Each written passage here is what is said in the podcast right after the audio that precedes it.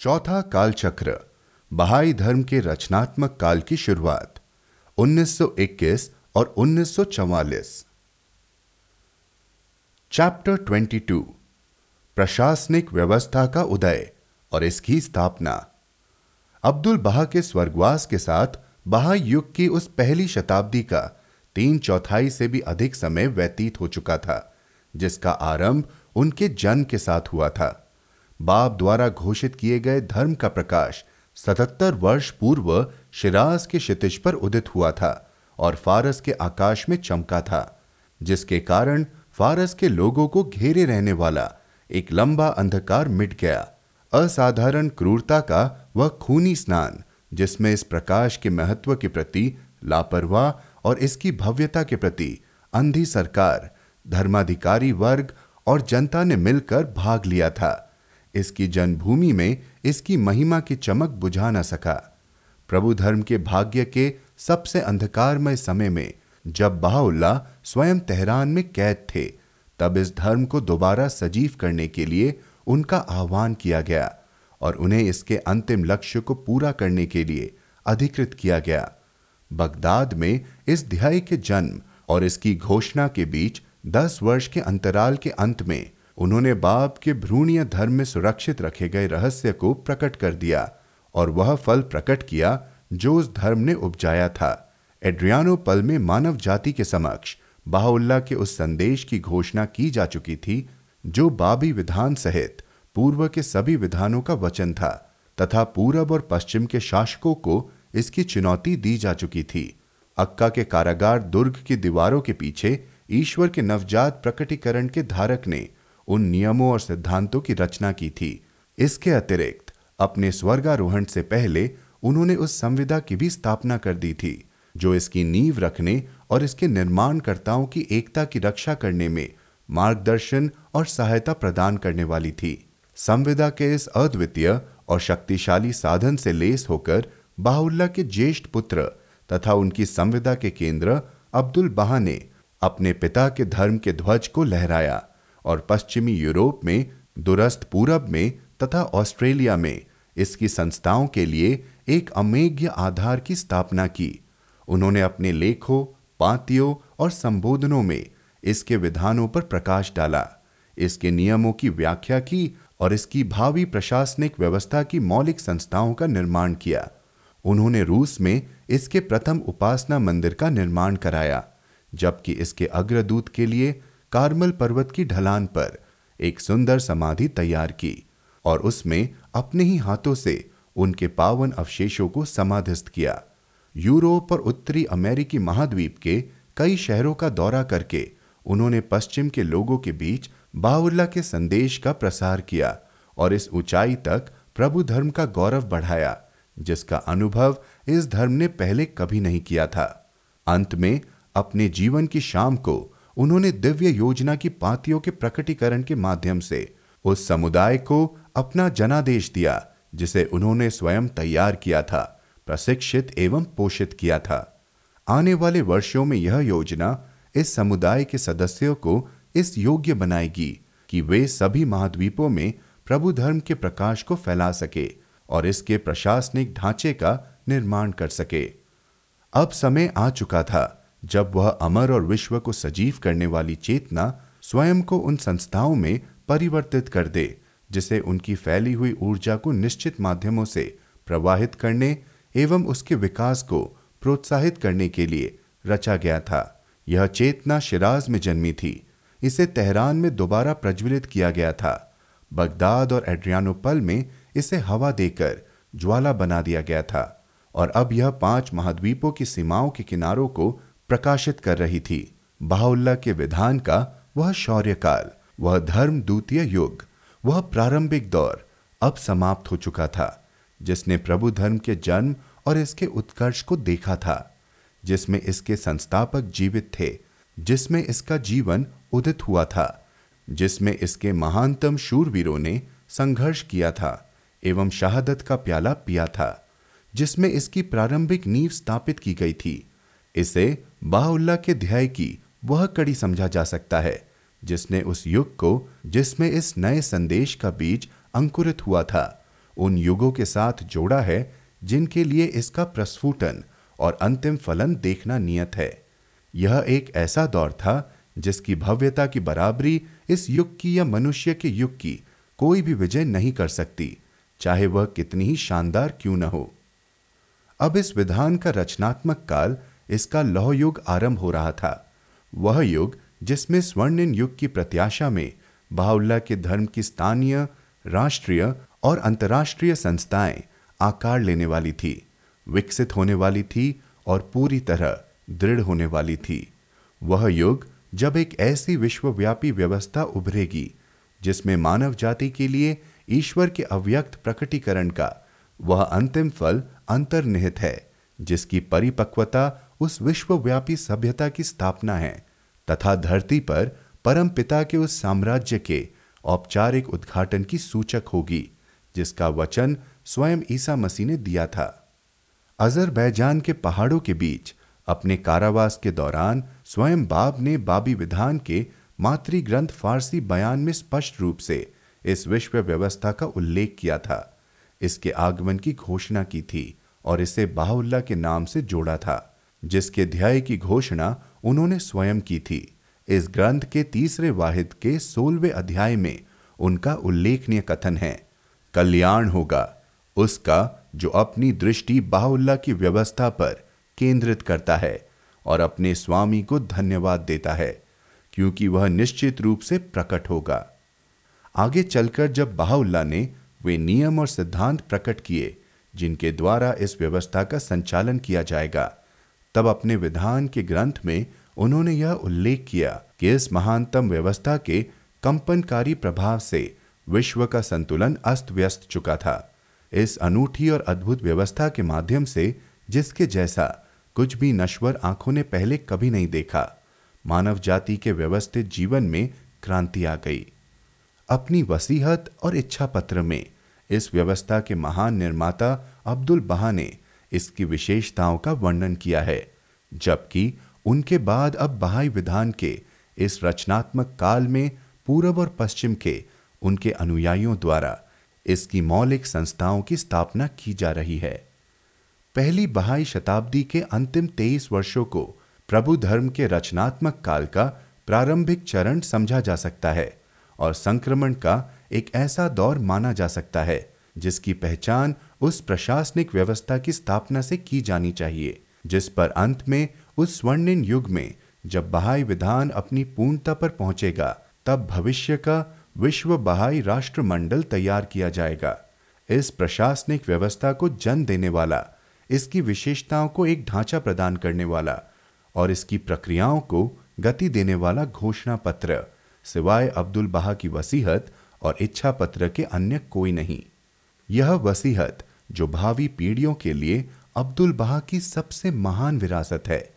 जो उनके मस्तिष्क का सबसे तीव्र उत्सर्ग है और उनके पिता के विधान के तीन चरणों की निरंतरता सुनिश्चित करने के लिए तैयार किया गया सबसे शक्तिशाली साधन है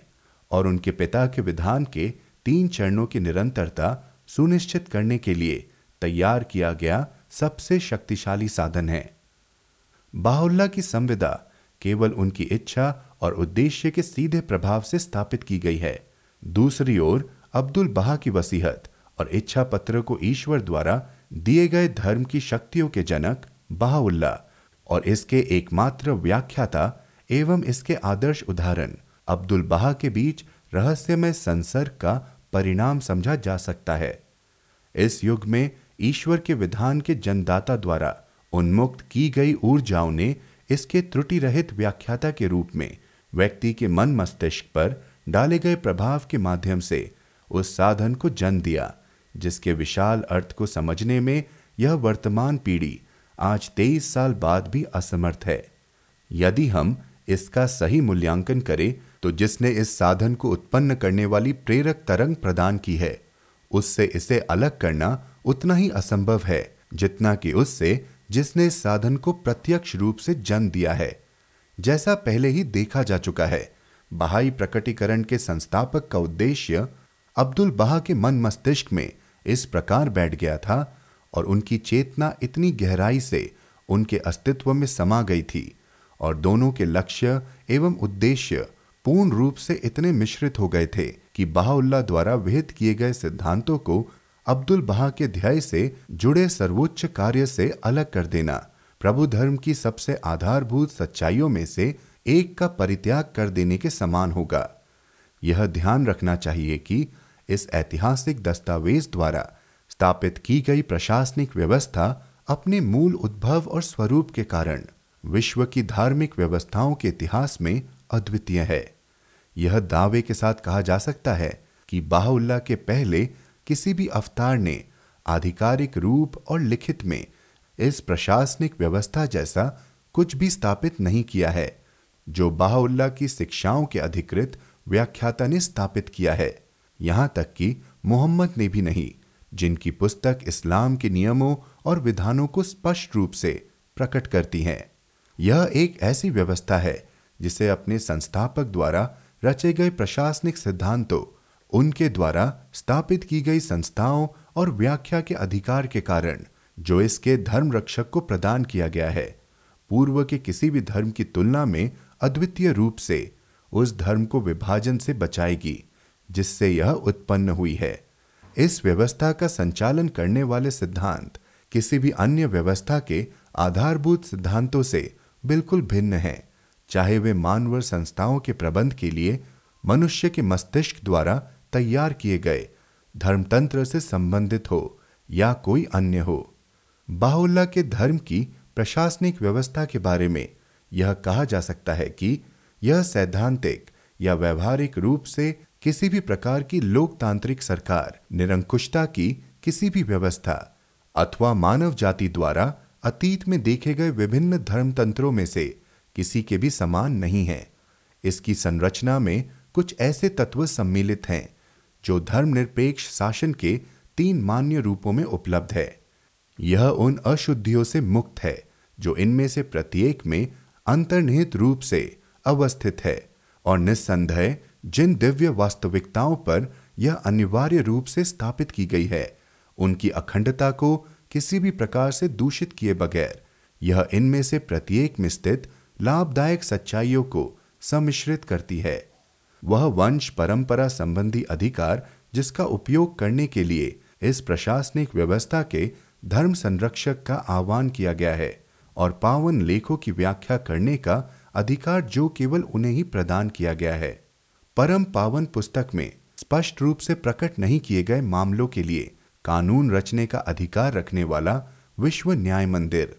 वह विधान जो इसके सदस्यों को उनके प्रति उत्तरदायी होने से और उनके मतों, धारणों या भावनाओं के अनुसार चलने के दायित्व से मुक्त करता है, जिनका वे प्रतिनिधित्व करते हैं। वे विशेष प्रावधान, जिनके अंतर्गत विश्वव्यापी बहाई समुदाय के एकमात्र विधिकारी साधन के लिए अनुयायियों के समूह द्वारा मुक्त और प्रजातांत्रिक चुनाव करना आवश्यक है। ये सभी उन विशेषताओं में से हैं, जो मिलकर बाहुल्ला के प्रकटीकरण के साथ जोड़ी जाने वाली व्यवस्था को मानव प्रबंधन की किसी भी वर्तमान व्यवस्था से अलग करती है।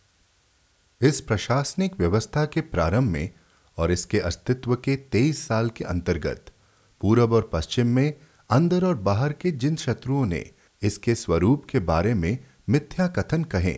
या इसका मज़ाक उड़ाया और इसे भला बुरा कहा या इसकी प्रगति को रोकने का प्रयास किया अथवा इसके समर्थकों के समूह में दरार पैदा करने के उपाय निकाले। वे अपने दुष्ट उद्देश्यों को प्राप्त करने में सफल नहीं हुए। एक महत्वाकांक्षी आर्मीनियाई, जिसने मिश्र में इस व्यवस्था की स्थापना के प्रारंभिक वर्षों में इसे हटाकर इसका स्थान उस साइंटिफिक सोसाइटी को देने का प्रयास किया था, जिसे उसने अपनी अदूरदर्शिता से उत्पन्न किया था और जिसका वह प्रयोजक था, अपने उद्देश्य में बिल्कुल विफल हो गया।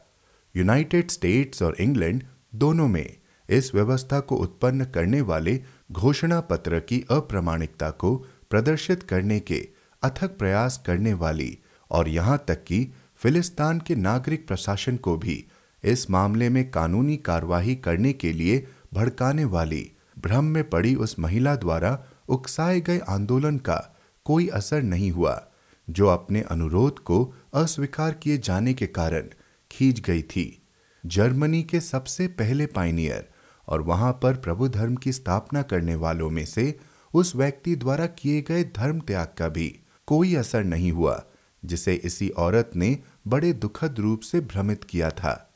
उसी दौरान फारस में इस व्यवस्था को न केवल बाधित करने के, बल्कि इसे जन्म देने वाले धर्म को हानि पहुँचाने के अपने निर्लज प्रयासों में उस बेशर्म यतीत द्वारा लिखी गई और प्रसारित की गई पुस्तकें भी इसी प्रकार असफल सिद्ध हुई। अब्दुल बहा का उद्देश्य प्रकट होते ही मिर्ज़ा अदीउल्ला के नेतृत्व में बहाई जगत की पावनतम समाधि को इसके नियुक्त संरक्षक की अभिरक्षा से हथियाने के लिए उठ खड़े होने वाले उन बचे खुचे संविदा भंजकों द्वारा रचे गए षड्यंत्र भी इसी तरह असफल हो गए, तथा उन्हें और भी बदनाम कर गए। इसके पश्चात इसी व्यवस्था के आधार को उखाड़ फेंकने और इसकी विशेषताओं को बिगाड़ने के उद्देश्य से ईसाई और गैर ईसाई देशों में ईसाई रूढ़ीवादिता के कुछ समर्थकों द्वारा किए गए हमले भी इसके समर्थकों की वफादारी को समाप्त करने या उन्हें उनके उच्च उद्देश्य से विचलित करने में असमर्थ रहे। यहाँ तक कि अब्दुल बहा का वह पूर्व सचिव जिसने न तो बाहुल्ला के सचिव को मिलने वाले दंड से सबक लिया, न ही पूरब और पश्चिम में अपने मास्टर के अन्य कई सचिवों और अनुवादकों पर टूटने वाले दुर्भाग्य से सीख ली और जो अब भी उस अमर दस्तावेज़ के उद्देश्य को बदलने और उसके अत्यावश्यक प्रावधानों को निष्प्रभावी करने पर तुला हुआ है, जिससे यह व्यवस्था अपना अधिकार प्राप्त करती है। उस सचिव के बदनाम और घातक षड्यंत्र, इसकी संस्थाओं को उस मार्ग पर आगे बढ़ने से क्षण भर के लिए भी रोक नहीं पाए हैं, जो इसके संस्थापक ने इसके लिए निर्धारित किया है। न ही ऐसा कुछ भी उत्पन्न कर पाए हैं, जो दूर से भी इसके आश्वासित, इसके पूरी तरह जागरूक और दिग्गज समर्थकों के बीच दरार जैसा दिखाई दे। उस व्यवस्था की स्थापना करने वाला दस्तावेज़ एक भावी विश्व सभ्यता का वह चार्टर, अपने कुछ लक्षणों में किताब अकदस जैसी महत्वपूर्ण पुस्तक का अनुपूरक माना जा सकता है। अब्दुल बहा ने उसे हस्ताक्षरित कर अपनी मुहर लगाई है। यह पूर्ण रूप से उनके अपने हाथ से लिखा गया है।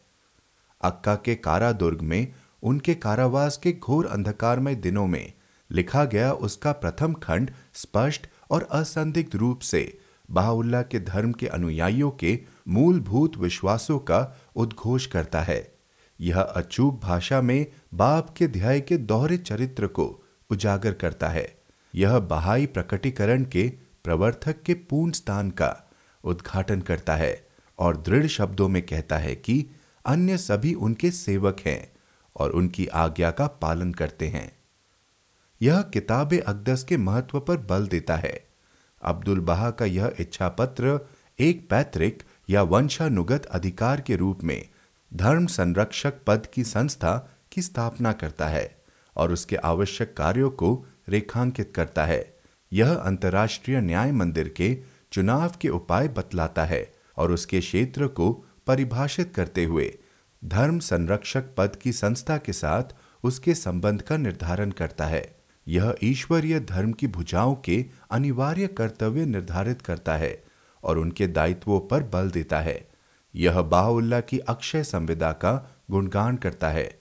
इसके अतिरिक्त यह दस्तावेज़ बाहुल्ला की संविदा के समर्थकों के साहस की भूरी भूरी प्रशंसा करता है। यह अपने नियुक्त केंद्र द्वारा सहन किए गए कष्टों का विस्तार पूर्वक वर्णन करता है। यह मिर्ज़ा यह के घृणित आचरण और बाप की चेतावनियों को ध्यान में रखने की, उसकी विफलता की याद दिलाता है। यह अभियोगों का आरोपण करते हुए मिर्ज़ा मोहम्मद अली के कपट और विद्रोह, यह अभियोगों का आरोपण करते हुए मिर्ज़ा मोहम्मद अली के कपट और विद्रोह और उसके पुत्र शुआ उल्ला तथा भाई बदी उल्ला की सह अपराधिता का खुलासा करता है। यह उनके बहिष्करण की पुनर्पुष्टि और उनकी सारी आशाओं के कुंठित होने की भविष्यवाणी करता है। यह दस्तावेज़, अफनान, बाप के संबंधी, धर्म भुजाओं तथा बाहुल्ला के संपूर्ण अनुयायी समुदाय का आह्वान करता है कि वे उनके धर्म का प्रचार करने के लिए मिलकर उठ खड़े हों दूर दूर तक फैल जाएँ और ईसा मसीह से प्रेरित लोगों के शौर्यमय आदर्श का अनुसरण करें। यह उनके संविदा भंजकों के संसर्ग के खतरों से सावधान करता है और कुटिल एवं कपटी जनों के आक्रमणों से प्रभु धर्म की रक्षा करने की आज्ञा देता है। यह उनको अपने आचरण द्वारा, अपने धर्म की सार्वभौमिकता दर्शाने तथा उसके उच्च सिद्धांतों को न्याय संगत सिद्ध करने का परामर्श देता है। इसी दस्तावेज़ में हुकुकुल्ला, ईश्वर का अधिकार, जो किताब अकदस में पहले से ही संस्थापित है के महत्व एवं प्रयोजन को प्रकट किया गया है। वह न्यायप्रिय शासकों के प्रति सनिष्ठा और अधीनता का आदेश देता है। वह अब्दुल बहा की शहादत की लालसा व्यक्त करता है और उनके शत्रुओं के पश्चाताप तथा क्षमा के लिए उनकी प्रार्थनाओं को स्वर देता है। इतने निर्णायक दस्तावेज़ के लेखक अब्दुल बहा के आह्वान के उत्तर में अपने कर्तव्य के प्रति सचेत होकर अब्दुल बहा के अनापेक्षित और आकस्मिक स्वर्गवास के आघात से सक्रिय होकर, उस योजना से मार्गदर्शित होकर, जो इस प्रशासनिक व्यवस्था के निर्माता ने उनके हाथों में सौंपी थी, इसकी बढ़ती हुई शक्ति से ईर्ष्या करने वाले और इसके अनूठे महत्व के प्रति अंधे विश्वासघातों और शत्रुओं द्वारा इस पर किए गए आक्रमण से विचलित हुए बगैर, पूरब और पश्चिम में दूर दूर तक फैले हुए बहाई समुदाय के सदस्य। स्पष्ट दृष्टि और दृढ़ संकल्प के साथ उस विश्वव्यापी प्रशासनिक व्यवस्था की नींव स्थापित करके, प्रभु धर्म के उस रचनात्मक काल की शुरुआत करने के लिए उठ खड़े हुए, जो एक ऐसी विश्व व्यवस्था में परिवर्तित होगा, जिसे आने वाली पीढ़ियाँ, पूर्व के सभी विधानों की प्रतिज्ञा एवं उनकी महिमा की प्रतिष्ठा मानेगी। एक स्थायी रूप से विस्तार पा रहे समुदाय की एकता बनाए रखने के लिए और इसके क्रियाकलापों के दक्ष संचालन हेतु प्रदान किए गए प्रशासनिक यंत्र के निर्माण और सुदृढ़ीकरण से संतुष्ट न होकर बाहुल्ला के अनुयायियों ने अब्दुल बहा के स्वर्गवास के बाद के 20 वर्षों में दृढ़ संकल्प लिया कि वे अपने कर्मों से अपने धर्म के स्वतंत्र स्वरूप का प्रमाण देंगे और इसे प्रदर्शित करेंगे तथा इसके विस्तार को विकसित एवं इसके स्वीकृत समर्थकों की संख्या में वृद्धि करेंगे। इस तिगुने विश्वव्यापी प्रवास में यह ध्यान रखना चाहिए कि अब्दुल बहा के स्वर्गवास से लेकर प्रथम बहाई शताब्दी के अंत तक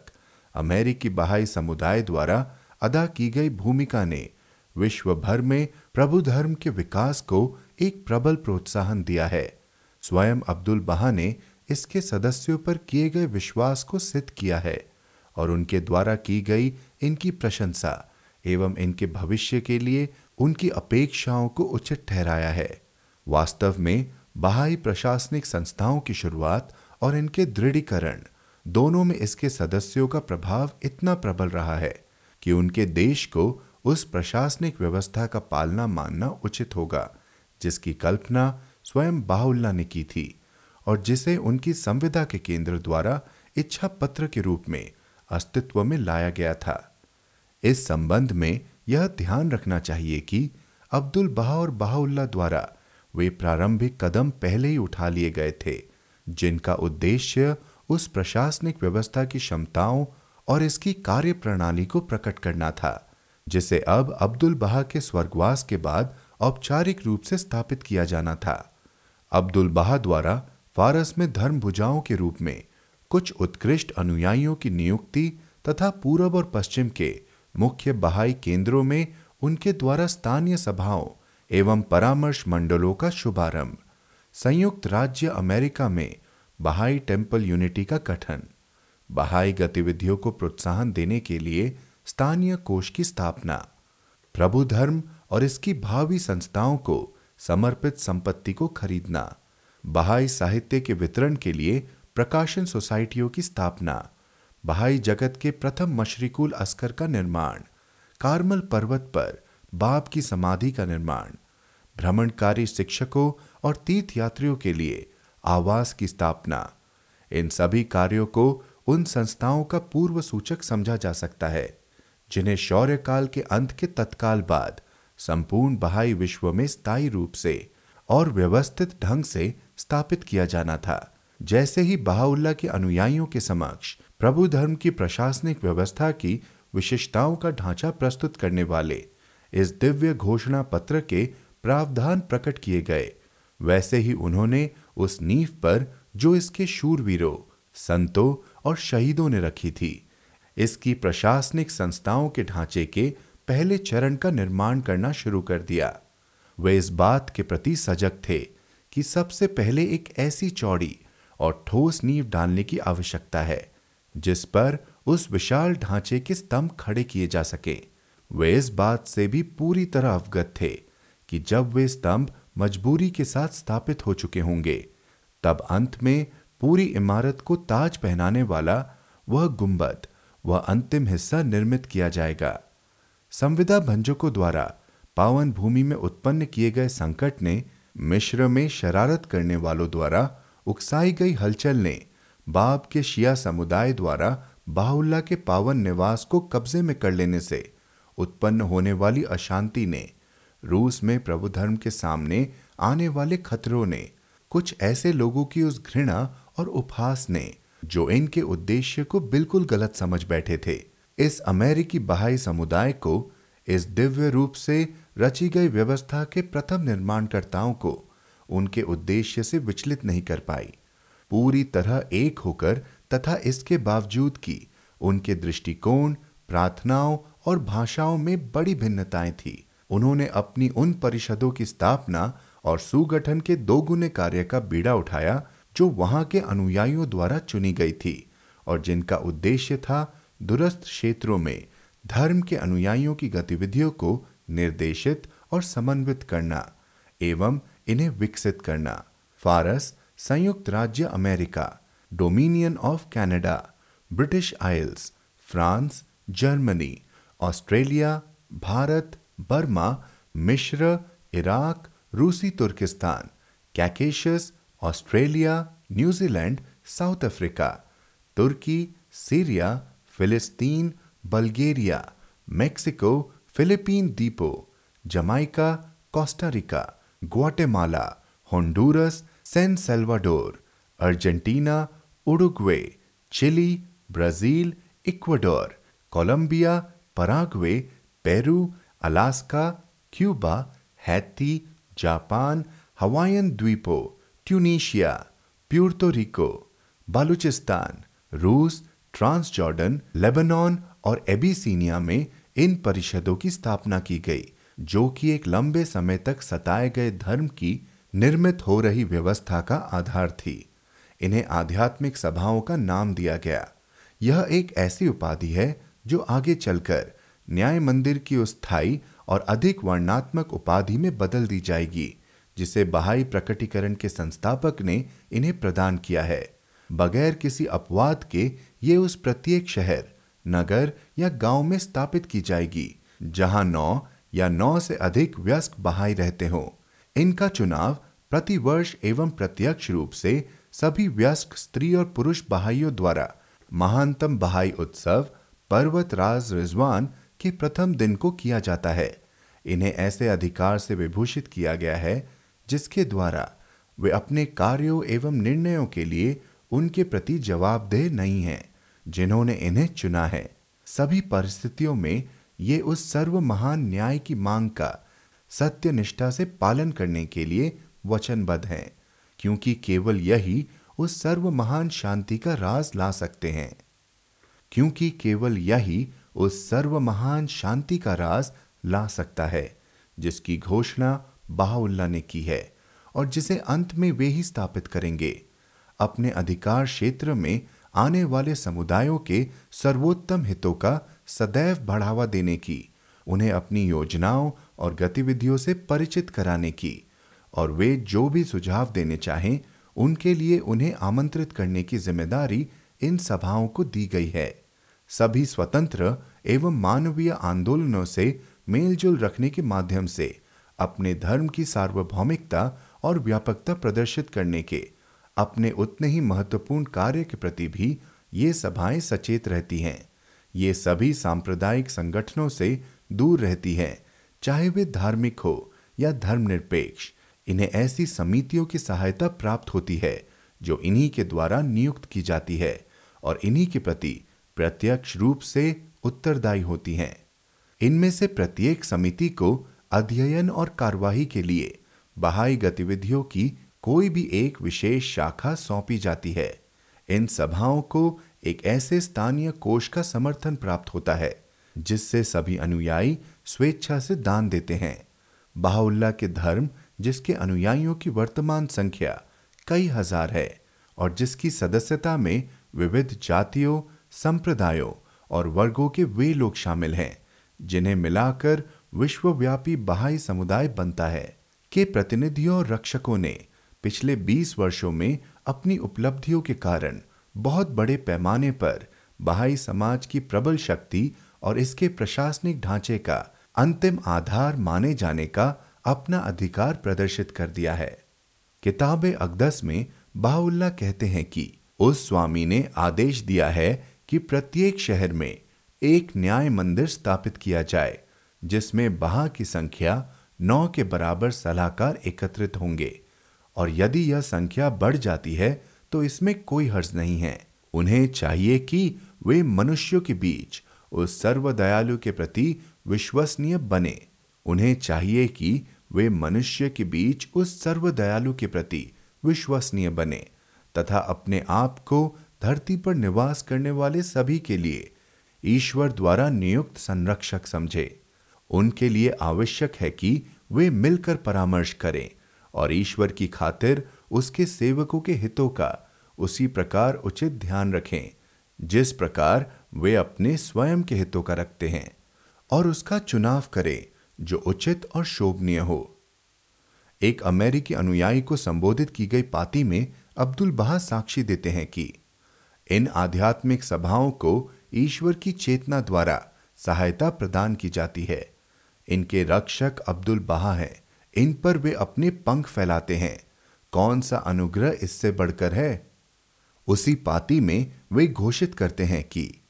ये आध्यात्मिक सभाएँ वे चमकते हुए दीपक और स्वर्गिक उद्यान हैं। वे चमकते हुए दीपक और स्वर्गिक उद्यान हैं, जिनसे सभी क्षेत्रों पर पावनता की सुरभि फैलती है, तथा चारों ओर सभी सृजित वस्तुओं पर ज्ञान का प्रकाश फैलता है। इनसे प्रत्येक दिशा में जीवन की चेतना प्रवाहित होती है। सत्य ही, सदैव और सभी परिस्थितियों में ये मनुष्य की प्रगति के शक्तिशाली स्रोत हैं। किसी भी संदेह से परे इनका ईश्वर प्रदत्त अधिकार स्थापित करते हुए उन्होंने लिखा है कि सभी के लिए अनिवार्य है कि वे आध्यात्मिक सभा के साथ परामर्श किए बगैर कोई भी कदम ना उठाएँ, तथा सभी को इसके आदेश का अंतरात्मा से पालन करना चाहिए और इसके समक्ष झुक जाना चाहिए। ताकि सब कुछ व्यवस्थित हो सके और कर्म में लाया जा सके। उन्होंने आगे लिखा है,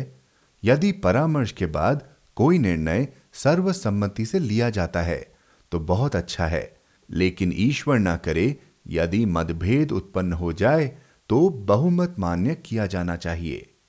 स्थानीय सभाओं का ढांचा स्थापित कर लेने के बाद पूर्व और पश्चिम में अब्दुल बाहा के अनुयायियों ने अपने उच्च अभियान के अगले एवं और भी अधिक कठिन चरण में प्रवेश किया। ये स्थानीय सभाएँ उस इमारत का आधार है, जिसके निर्माण के लिए बाउल्ला के धर्म की प्रशासनिक व्यवस्था के निर्माता ने अमेरिका के बहाइयों को निर्देशित किया था, जहाँ स्थानीय बहाई समुदायों की संख्या में और इनके प्रभाव में पर्याप्त वृद्धि हो चुकी थी। राष्ट्रीय सभाएँ स्थापित करने के लिए कदम उठाए गए, जो ऐसी धूरियाँ हैं जिनके इर्द गिर्द सभी राष्ट्रीय उपक्रम घूमते हैं। अब्दुल बहा ने अपनी वसीहत और इच्छा पत्र में इन राष्ट्रीय सभाओं को माध्यमिक न्याय मंदिर कहा है। ये विश्व न्याय मंदिर का गठन करने वाली चुनावी संस्थाएँ हैं और इन्हें अपने क्षेत्र की व्यक्तिगत और स्थानीय सभाओं की गतिविधियों को निर्देशित करने, जोड़ने, समन्वित करने और प्रोत्साहित करने का अधिकार प्राप्त है। संगठित स्थानीय समुदायों के विस्तृत आधार पर खड़ी हुई ये संस्थाएँ, जो स्वयं भी उस संस्था का स्तंभ है, जिसे बहाई प्रशासनिक व्यवस्था का शीर्ष समझा जाना चाहिए। अनुपातिक प्रतिनिधित्व के सिद्धांत के आधार पर स्थानीय बहाई समुदायों के उन प्रतिनिधियों द्वारा चुनी जाती है, जो रिजवान पर्व की अवधि के दौरान अधिवेशन में एकत्रित होते हैं। इन सभाओं को अपने अपने क्षेत्र में बहाई गतिविधियों का कुशल विकास सुनिश्चित करने का आवश्यक अधिकार प्राप्त है। अपनी नीतियों और निर्णयों के लिए ये अपने मतदाताओं के प्रति हर प्रकार की सीधी ज़िम्मेदारी से मुक्त हैं। इनका पावन कर्तव्य है कि ये उन प्रतिनिधियों के साथ परामर्श करें, उनके सुझाव आमंत्रित करें और उनका विश्वास एवं सहयोग प्राप्त करें। साथ ही उन्हें अपनी योजनाओं, समस्याओं और कार्यों से अवगत कराएँ। ये एक राष्ट्रीय कोष से समर्थित होती हैं जिसमें अंशदान देने के लिए सभी अनुयायियों से अपील की जाती है। इन सभाओं की स्थापना संयुक्त राज्य अमेरिका में सन 1925 में हुई। इस देश की राष्ट्रीय सभा की स्थापना से बहाई टेंपल यूनिटी का अस्तित्व समाप्त हो गया जिसकी स्थापना अब्दुल बहा के धर्मकाल के दौरान की गई थी। ब्रिटिश आइल्स में 1923, जर्मनी 1923, मिश्र 1924, इराक 1931, भारत 1923, फारस 1934 और ऑस्ट्रेलिया में 1934 में हुई। इन सभाओं ने जिनका चुनाव उन प्रतिनिधियों द्वारा प्रति वर्ष किया जाता है जिनकी संख्या राष्ट्रीय आवश्यकताओं के अनुसार नौ उन्नीस पिचानवे अथवा एक सौ इकहत्तर नौ बार उन्नीस निर्धारित की जा चुकी है। इन राष्ट्रीय सभाओं ने प्रभु धर्म के रचनात्मक काल के एक नए दौर का संकेत दिया है और इस लगातार विकसित हो रहे समुदाय के क्रमिक विकास और इसके सुगठन के अगले चरण को चिन्हित किया है। अपनी गतिविधियों की परिधि के धीरे धीरे बढ़ने पर अपनी समितियों की सहायता से जो इनके प्रति उत्तरदायी होती हैं, जिन्हें ये बिना किसी भेदभाव के अपने क्षेत्र के अनुयायियों के संपूर्ण समूह के बीच से चुनती है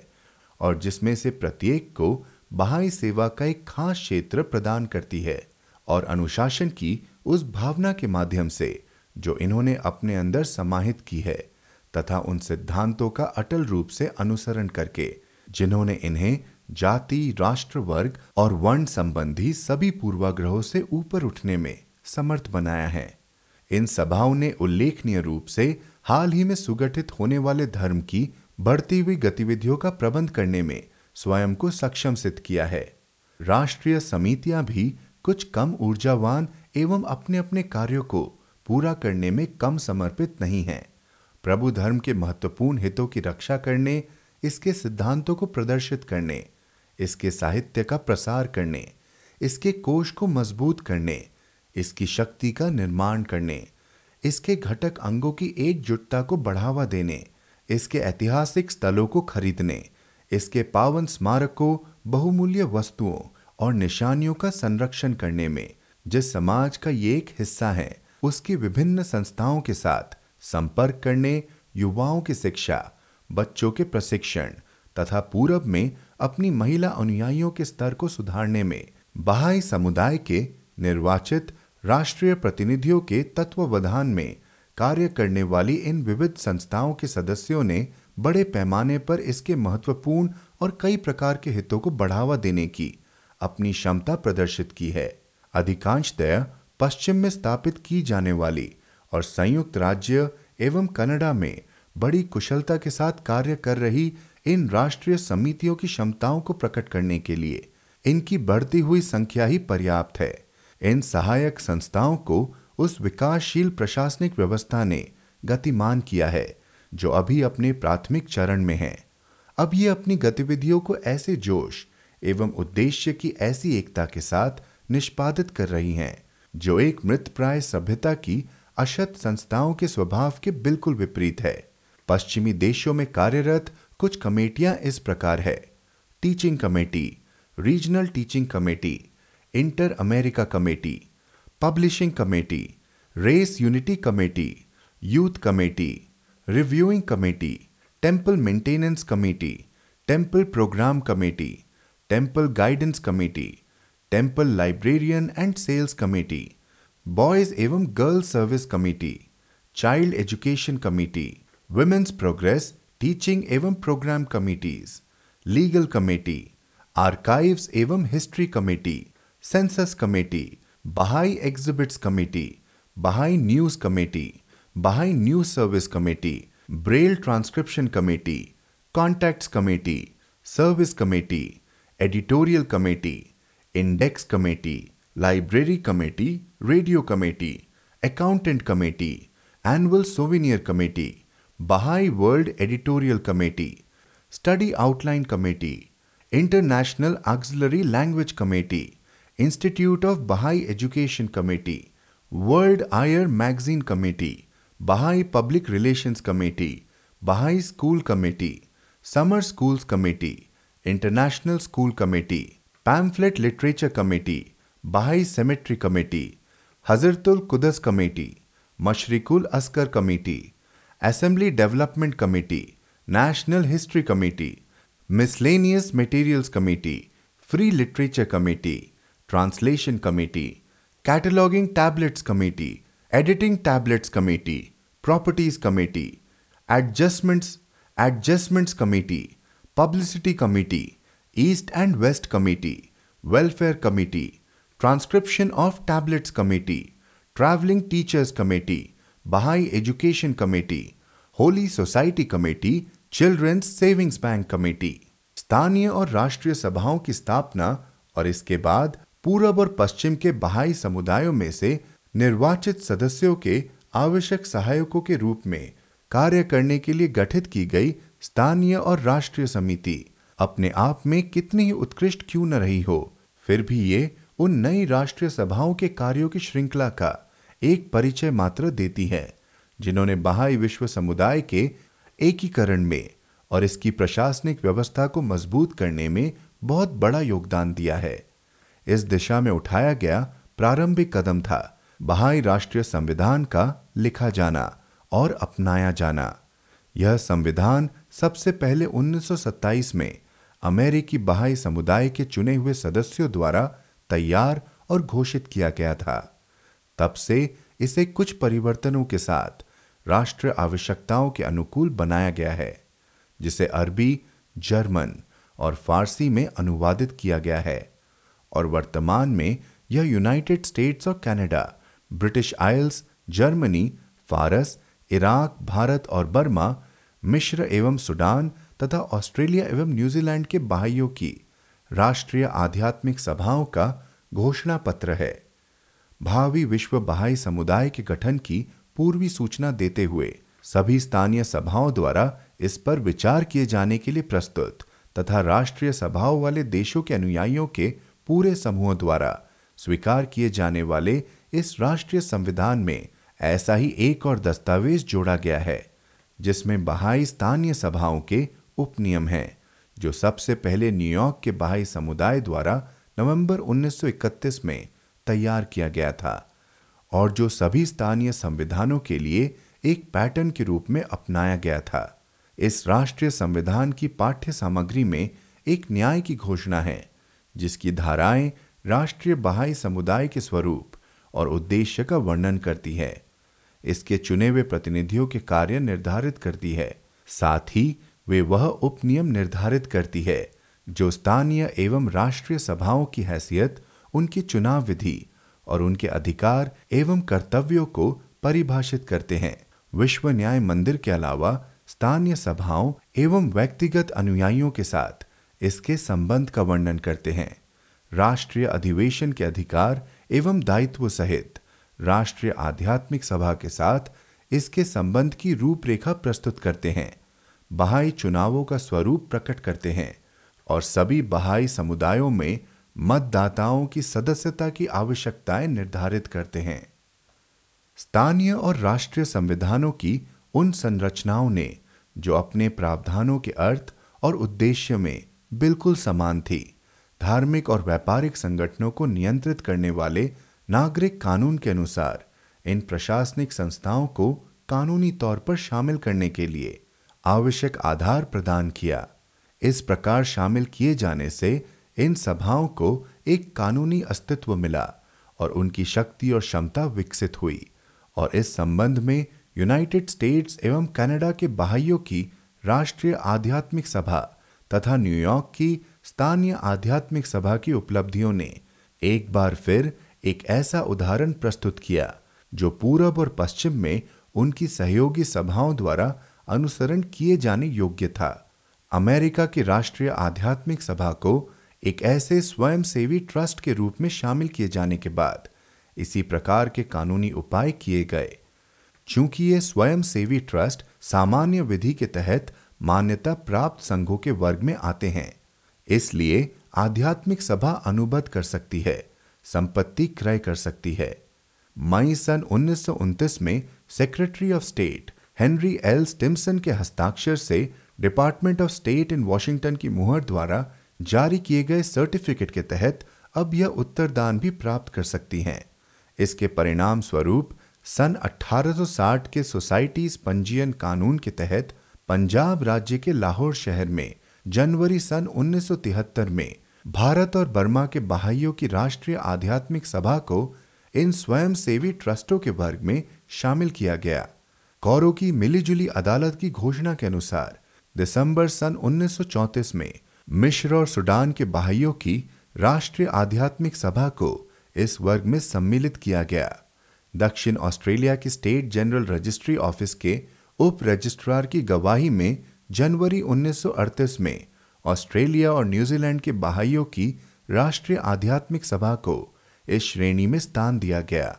और अगस्त सन उन्नीस में ब्रिटिश आइल्स के बहाइयों की राष्ट्रीय आध्यात्मिक सभा को सन उन्नीस कंपनीज़ एक्ट के तहत तथा लंदन शहर के असिस्टेंट रजिस्ट्रार ऑफ़ कंपनीज़ द्वारा प्रमाणित किए जाने पर एक असीमित गैर लाभ वाली कंपनी के रूप में स्वीकृति प्रदान की गई। इन राष्ट्रीय सभाओं के कानूनी तौर पर शामिल किए जाने के साथ साथ फरवरी सन 1932 में शिकागो की स्थानीय बहाई आध्यात्मिक सभा द्वारा स्थापित किए गए उदाहरण का अनुसरण करते हुए United States of America Bharat Mexico Germany Canada, Australia New Zealand Burma Costa Rica Baluchistan और हवाईयन द्वीप जैसे एक दूसरे से बहुत दूर स्थित देशों में।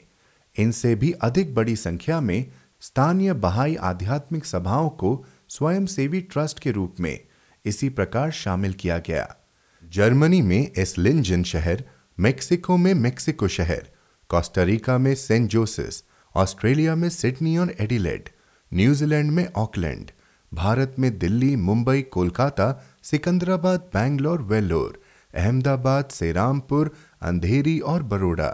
पाकिस्तान में कराची, बालूचिस्तान में टुएटा, बर्मा में रंगून, मंडालय और डैडानाओ कालाजू, कनाडा में मॉन्ट्रियल और वैंकूवर, हवाईयन द्वीपों में होनोलुलु और अमेरिका के संयुक्त राज्यों में,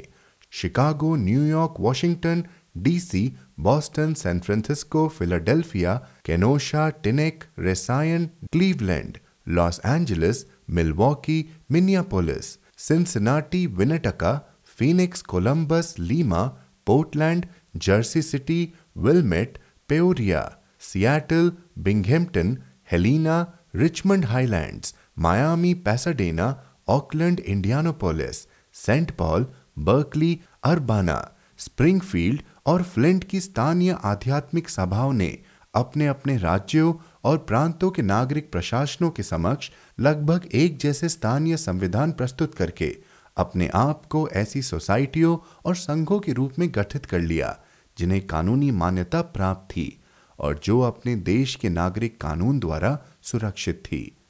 जिस प्रकार बहाई संविधान बनने से बहाई आध्यात्मिक सभाओं को वह आधार मिला, जिससे उन्हें स्वयंसेवी ट्रस्ट के रूप में शामिल किया गया,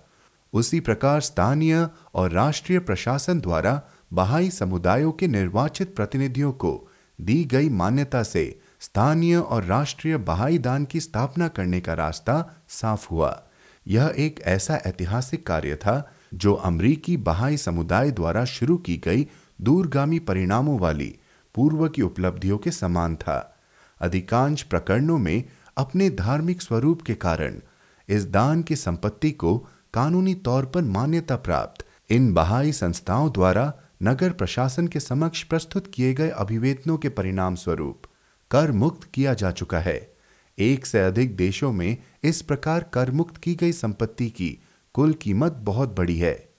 यूनाइटेड स्टेट्स ऑफ़ अमेरिका के बहाई समुदाय के अमानतदार के रूप में कार्य कर रही वहाँ की राष्ट्रीय आध्यात्मिक सभा द्वारा सन 1928, 1929, 1935, 1938, 1929, 1941 और 1942 में तैयार किए गए ट्रस्ट के कई अनुबंधों के माध्यम से स्थापित किए गए प्रभु धर्म की राष्ट्रीय संपदा में वर्तमान में पौने दो मिलियन डॉलर की निम्नलिखित संपत्ति शामिल है। इलिनॉय राज्य के विलमेट शहर में मशरिकुल अस्कार की ज़मीन और भवन और इसके प्रभारी का मकान।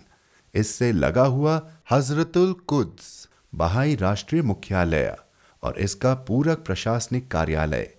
मैंने राज्य के ग्रीन एकर शहर में, the inn, fellowship house, Baha'i hall, arts and craft studio, एक खेत, कई मकान और अब्दुल बहा के कदमों द्वारा आशीर्वादित किए गए मानसेलवेट के उस पट्टे के अलावा कई भूखंड कैलिफ़ोर्निया के गीसरविल में, बोस हाउस, बहाई हॉल, एक फलों का बाग, रेडवुड ग्रोव, एक डॉर्मेट्री और रेंच के भवन, न्यू जर्सी के वेस्ट इंगलवुड में विलहेल्म हाउस एवरग्रीन कैबिन देवदार वृक्षों का ग्रोव और कुछ भवनों सहित सात भूखंड। वह यादगार स्थान है जहाँ अब्दुल बहा द्वारा जून 1912 में न्यूयॉर्क मेट्रोपॉलिटन ज़िले के बहाइयों को एकता सहभोज दिया गया था। मैसाचुसेट्स के गोल्डन शहर में उनकी उपस्थिति द्वारा आशीर्वादित विल्सन हाउस और एक ज़मीन, कोलोराडो के पाइन वाली में मैथ्यूज हाउस और रंच बिल्डिंगे।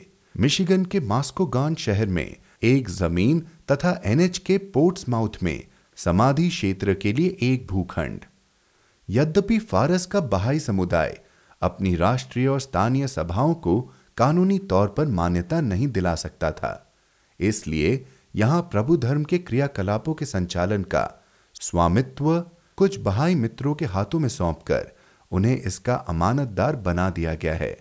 प्रभु धर्म के पास अपनी जन्मभूमि में जो परिसंपत्ति है, उसका महत्व अमेरिकी बहाई समुदाय की परिसंपत्ति से महांतर है और इसकी कुल कीमत भी उससे कहीं अधिक है।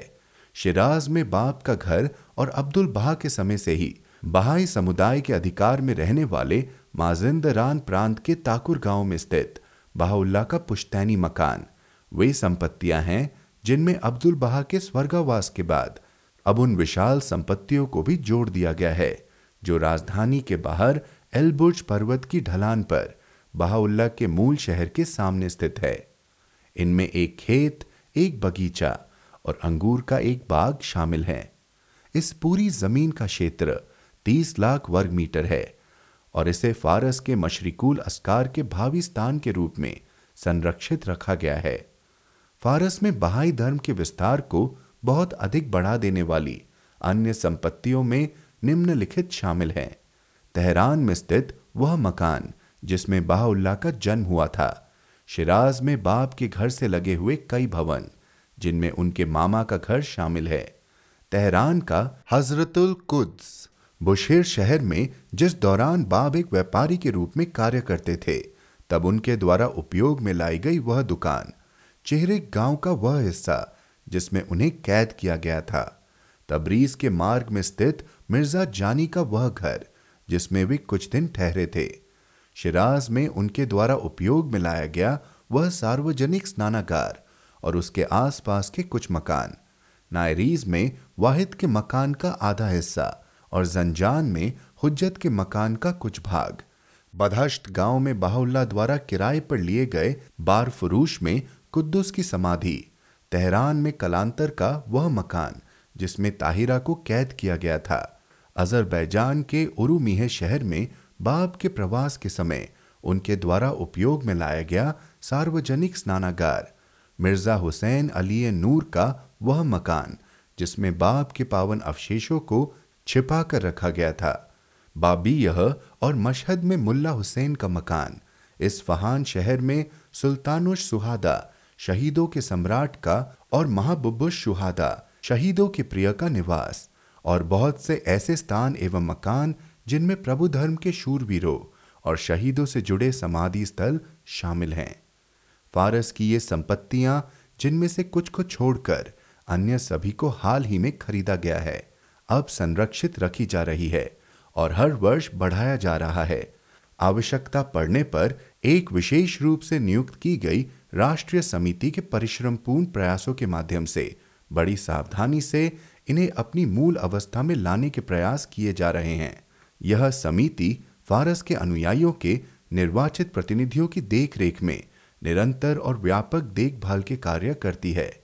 उन विविध और लगातार बढ़ती जा रही राष्ट्रीय परिसंपत्तियों का उल्लेख करना भी आवश्यक है, जो बाहुल्ला के धर्म की प्रशासनिक व्यवस्था के प्रारंभ से ही Bharat Burma, British Isles, Germany, मिश्र, ऑस्ट्रेलिया ट्रांस जॉर्डन और सीरिया जैसे अन्य देशों में लगातार प्राप्त की जा रही है। इनमें इराक, मिश्र, भारत और ऑस्ट्रेलिया के बहाइयों के हजरतुल कुद्स, एसलिंगन का बहाई होम, ब्रिटिश आइल्स में पब्लिशिंग ट्रस्ट, बगदाद के बहाई तीर्थयात्री निवास और फारस, मिश्र एवं तुर्किस्तान में स्थापित किए गए बहाई समाधि स्थलों का विशेष उल्लेख किया जा सकता है। जमीनों, स्कूलों, प्रशासनिक मुख्यालयों, सचिवालयों, पुस्तकालयों, समाधि स्थलों, हॉस्टलों या प्रकाशन कंपनियों के रूप में व्यापक रूप से बिखरी हुई इन परिसंपत्तियों ने हाल ही के वर्षों में राष्ट्रीय स्तर पर बहाई धर्म का निरंतर विस्तार करने में एवं इसके आधार को मज़बूत करने में अपना योगदान दिया है। इन संपत्तियों में से कुछ आंशिक रूप से उन राष्ट्रीय सभाओं के नाम पर है जिन्हें कानूनी तौर पर शामिल किया गया है और कुछ को उन मान्यता प्राप्त व्यक्तियों के सुपुर्द किया गया है, जो इसके अमानतदार हैं। इसके अतिरिक्त वह स्थानीय धार्मिक संपदा, जो प्रभु धर्म की राष्ट्रीय परिसंपत्ति का पूरक है और जो स्थानीय बहाई सभाओं के ट्रस्ट के रूप में सम्मिलित किए जाने के परिणाम स्वरूप पूरब और पश्चिम के विभिन्न देशों में कानूनी तौर पर स्थापित और सुरक्षित की जा चुकी है।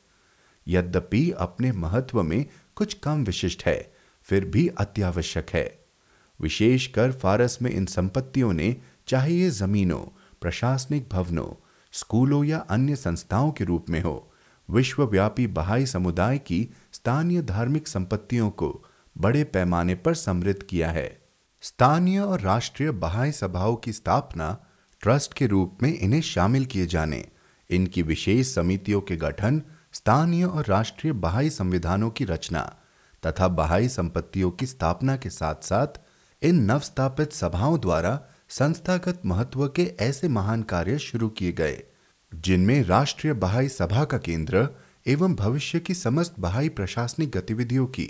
धूरी माने जाने वाले। हजरतुल कुद्स की स्थापना को सबसे महत्वपूर्ण समझा जाना चाहिए। सबसे पहले इसकी स्थापना पावन बाड़ा के रूप में फारस में की गई थी, जिसकी शुरुआत उन गुप्त बैठकों से हुई थी, जो इस देश में यातनाग्रस्त अनुयायियों द्वारा कभी कभी तहखानों में आधी रात को आयोजित की जाती थी, और अब हजरतुल कुद्स की यह संस्था, जो अब भी अपने विकास के प्रारंभिक दौर में है, बहाई समुदाय के आंतरिक कार्यों को दृढ़ता प्रदान करने में अपना योगदान दे रही है। और अपने स्थायी विकास और बढ़ती हुई शक्ति का और भी प्रत्यक्ष प्रमाण दे चुकी है। अपने कार्यों में यह उस मशरिकुल अस्कार की पूरक है, जो कि एक ऐसी इमारत है, जिसे केवल बहाई आराधना के लिए आरक्षित रखा गया है। अब स्थानीय या राष्ट्रीय हजरतुल कुद्स के सचिवालय कोषालय पुरालेख स्थल, पुस्तकालय, प्रकाशन कार्यालय सभा कक्ष परामर्श कक्ष तीर्थयात्री निवास जैसे घटक अंगों को एक ही स्थान पर लाकर संयुक्त रूप से संचालित किया जाएगा। तब ये बढ़ती हुई संख्या में समस्त बहाई प्रशासनिक गतिविधियों का केंद्र माना जाने लगेगा और प्रभु धर्म एवं मानव जाति के साथ अपने व्यापक संबंधों में बहाई समुदाय को अनुप्राणित करने वाली सेवा की भावना का उचित प्रतीक बनेगा। जब स्थानीय और राष्ट्रीय बहाई समुदायों के प्रतिनिधियों सहित उनकी विशेष समितियों के सदस्य भोर में उस मशरिकुल अस्कार में एकत्रित होंगे, जिसे किताब अकदस में बहाउल्ला ने आराधना स्थल के रूप में विहित किया है। तो उन्हें उस हजरतुल कुद्स में जो उनकी प्रशासनिक गतिविधियों का स्थान होगा, को अपने दिन प्रतिदिन के परिश्रम के दौरान अपने कर्तव्यों और उत्तरदायित्वों को इस प्रकार निभाने की आवश्यक प्रेरणा मिलेगी, जो उसके धर्म के चुने हुए सेवकों को शोभा देती है। अमेरिकी महाद्वीप में स्थापित किए गए प्रथम बहाई केंद्र के पड़ोस में लेक मिशिगन के किनारे, पश्चिम के प्रथम मशरिकुल अस्कार के साय में प्रभु धर्म का पालना माने जाने वाली फारस की राजधानी में बगदाद के महानतम निवास के पास में, इश्काबाद शहर में बहाई जगत के प्रथम मशरिकुल अस्कार के क्षेत्र में, अरबी और इस्लामी जगत का प्रधान केंद्र मानी जाने वाली मिश्र की राजधानी में। भारत की राजधानी दिल्ली और दूर दराज, ऑस्ट्रेलिया के सिडनी में भी। वे आरंभिक कदम पहले ही उठाए जा चुके हैं, जो उपरोक्त देशों के बहाई समुदायों के राष्ट्रीय प्रशासनिक केंद्रों की भव्य और शक्तिशाली स्थापना के साथ अपने चरम बिंदु पर पहुँचेंगे। इसके अतिरिक्त, उपरोक्त देशों सहित अन्य कई देशों में स्थानीय स्तर पर इस संस्था की स्थापना के प्रारंभिक उपाय या स्थानीय बहाई समुदाय के स्वयं के अथवा किराए के भवन के रूप में किए जा चुके हैं। इनमें सबसे पहले वे असंख्य प्रशासनिक भवन आते हैं, जो फारस के अनुयायियों ने उन असमर्थताओं के बावजूद जिनसे वे पीड़ित हैं, फारस के विभिन्न प्रांतों में खरीदे या बनाए हैं। प्रशासनिक व्यवस्था के विकास के एक पहलू के रूप में समान रूप से महत्वपूर्ण उल्लेखनीय प्रगति वह है, जो विशेषकर संयुक्त राज्य अमेरिका में उन ग्रीष्मकालीन स्कूलों द्वारा प्राप्त की गई हैं, जिन्हें एक विशेष रूप से बहाई वातावरण में भाईचारे की भावना को बढ़ावा देने के लिए, बहाई शिक्षकों को आवश्यक प्रशिक्षण देने के लिए, प्रभु धर्म के इतिहास एवं इसकी शिक्षाओं के अध्ययन हेतु सुविधाएँ प्रदान करने के लिए, तथा अन्य धर्मों और व्यापक मानव समाज के साथ इसके संबंधों को बेहतर समझने के लिए बनाया गया है। उत्तर अमरीकी महाद्वीप के तीन बड़े भागों के लिए, तीन क्षेत्रीय केंद्रों में इसी प्रकार के ग्रीष्मकालीन स्कूल स्थापित किए गए हैं। गीसरविल के कैलिफोर्नियन हिल्स में सन 1927 मैंने राज्य में पिस्का टाकवा के किनारे स्थित ग्रीन एकर में सन उन्नीस मिशिगन में डेविडसन के पास लुहेलन रैंच में सन 1931 और हाल ही में कोलोराडो स्प्रिंग्स की पाइन वैली में स्थापित किए गए। अंतर्राष्ट्रीय स्कूल भी अब इनमें जुड़ गए हैं। दूसरे देशों में, विशेषकर लैटिन अमेरिका में, सेवाएँ अर्पित करने की चाह रखने वाले बहाई शिक्षकों के प्रशिक्षण को समर्पित इन तीनों भ्रूणीय बहाई शैक्षिक संस्थाओं ने अपने कार्यक्रमों के स्थायी विस्तार के माध्यम से पूरब और पश्चिम के अन्य बहाई समुदायों के लिए एक ऐसा उदाहरण प्रस्तुत किया है, जो अनुकरणीय है। बहाई ग्रंथों और प्रभु धर्म के आरंभिक इतिहास के अध्ययन, इस्लाम की शिक्षाओं और इतिहास के पाठ्यक्रमों के आयोजन, अंतर्जातीय बंधुत्व को बढ़ावा देने वाले सम्मेलनों, प्रतिभागियों को बहाई प्रशासनिक व्यवस्था की प्रक्रिया से परिचित कराने के लिए तैयार किए गए प्रयोगशाला पाठ्यक्रमों, युवाओं और बच्चों के प्रशिक्षण को समर्पित विशेष सत्रों, वक्तव्य प्रस्तुत करने के लिए प्रशिक्षण कक्षाओं, तुलनात्मक धर्म के बारे में व्याख्यानों प्रभु धर्म के विविध पहलुओं पर सामूहिक चर्चाओं, पुस्तकालयों की स्थापना, शिक्षण कक्षाओं, लैटिन अमेरिका और बहाई नैतिक शास्त्र के पाठ्यक्रमों, शीतकालीन स्कूल सत्रों,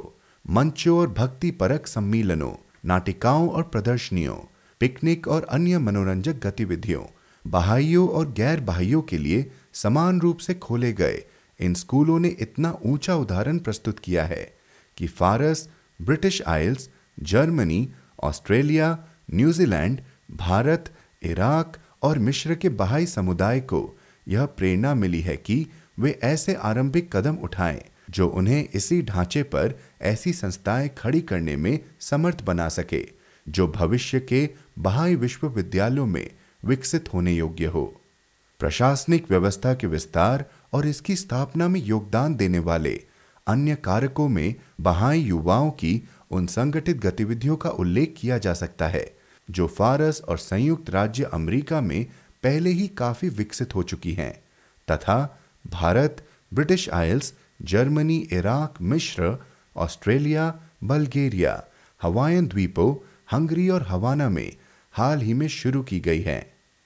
इन गतिविधियों में वार्षिक विश्वव्यापी बहाई युवा विचार गोष्ठी बहाई ग्रीष्मकालीन स्कूलों के युवा सत्र युवा बुलेटिन और पत्रिकाएँ, एक अंतर्राष्ट्रीय पत्राचार ब्यूरो, प्रभु धर्म में शामिल होने के इच्छुक युवाओं के लिए पंजीयन की सुविधाएँ, प्रभु धर्म की शिक्षाओं के अध्ययन के लिए रूपरेखा और संदर्भों का प्रकाशन, तथा अमेरिका के एक प्रमुख विश्वविद्यालय की औपचारिक गतिविधि के रूप में एक बहाई अध्ययन समूह का गठन शामिल है। इसके अतिरिक्त इनमें बहाई घरों और केंद्रों में आयोजित किए जाने वाले अध्ययन के दिन एस्पेरेंटो एवं अन्य भाषाओं के अध्ययन के लिए कक्षाएँ,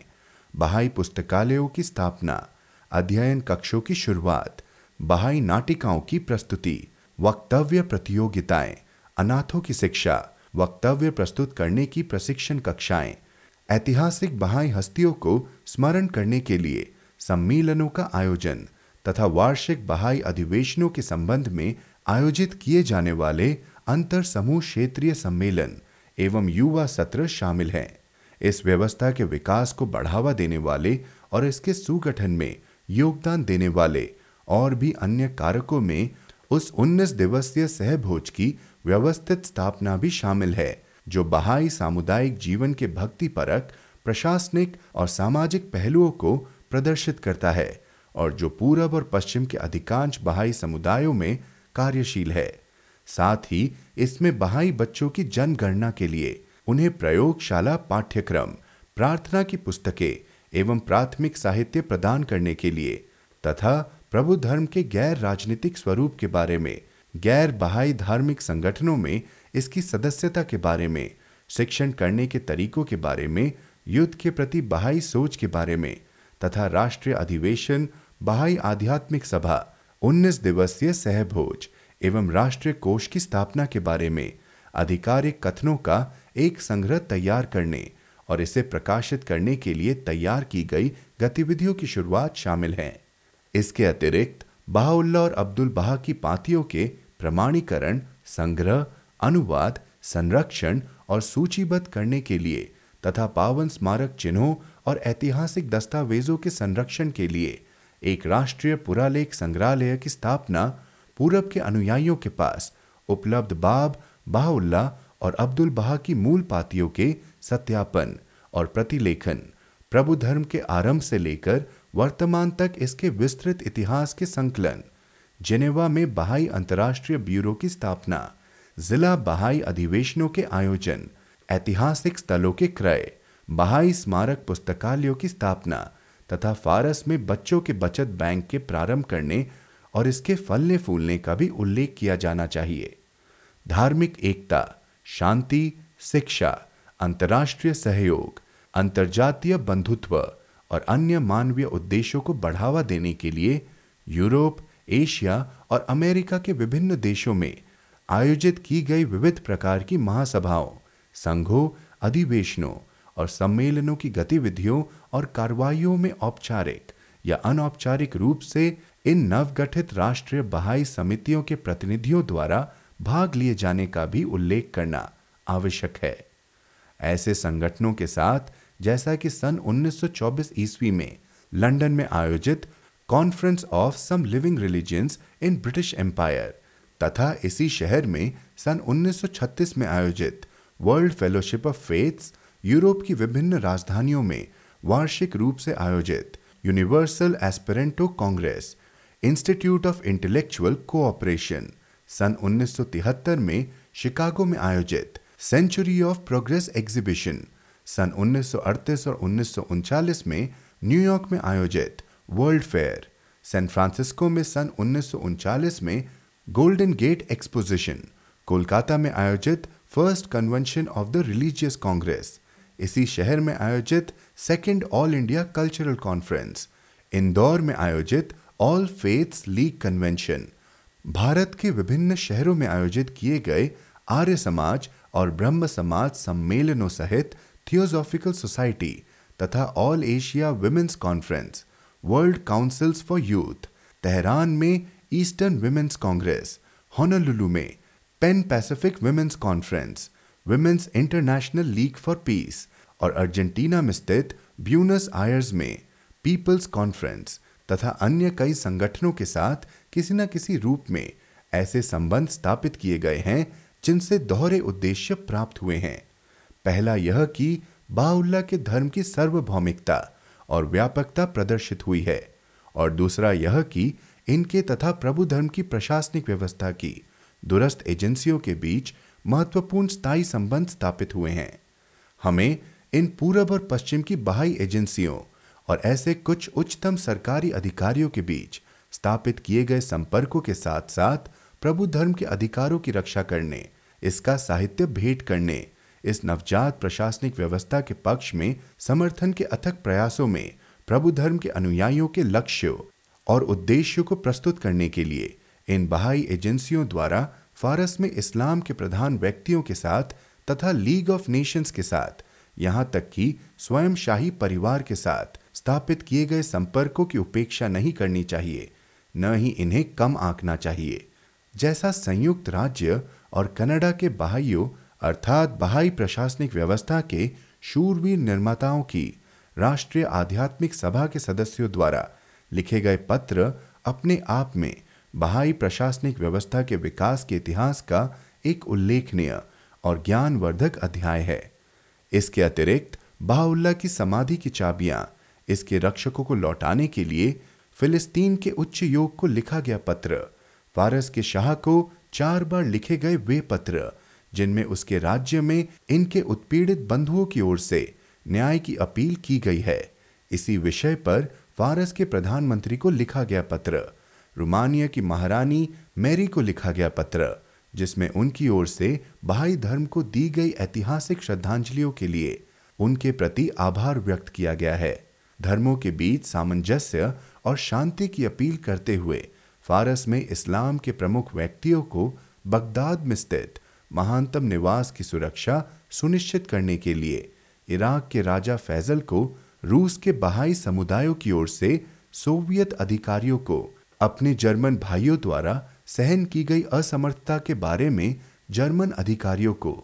इस्लामिक रूढ़िवादिता के बोझ से अपने सह अनुयायियों को स्वतंत्र कराने के लिए मिश्र की सरकार को फारस की बहाई शैक्षिक संस्थाओं को बंद करने के संबंध में फारस की कैबिनेट को, तुर्की में प्रभु धर्म के हितों की रक्षा के लिए संयुक्त राज्यों की सरकार के राज्य विभाग को, वॉशिंगटन में स्थित तुर्की राजदूत को तथा अंकारा में स्थित तुर्की कैबिनेट को, लुआ गेटसिंगर के पार्थिव अवशेषों के लिए, कायरो के प्रोटेस्टेंट समाधि स्थल से मिश्र में स्थापित किए गए प्रथम बहाई समाधि स्थल में स्थानांतरित करने की सुविधा के लिए इसी राज्य विभाग को कीथ रेंसम केलर के ध्याय के बारे में वॉशिंगटन में मौजूद फारस के मंत्री को, मिश्र के राजा को बहाई साहित्य के साथ विश्व शांति के बारे में, बहाई शिक्षकों को पेश करते हुए संयुक्त राज्य को और कनाडा की सरकार को,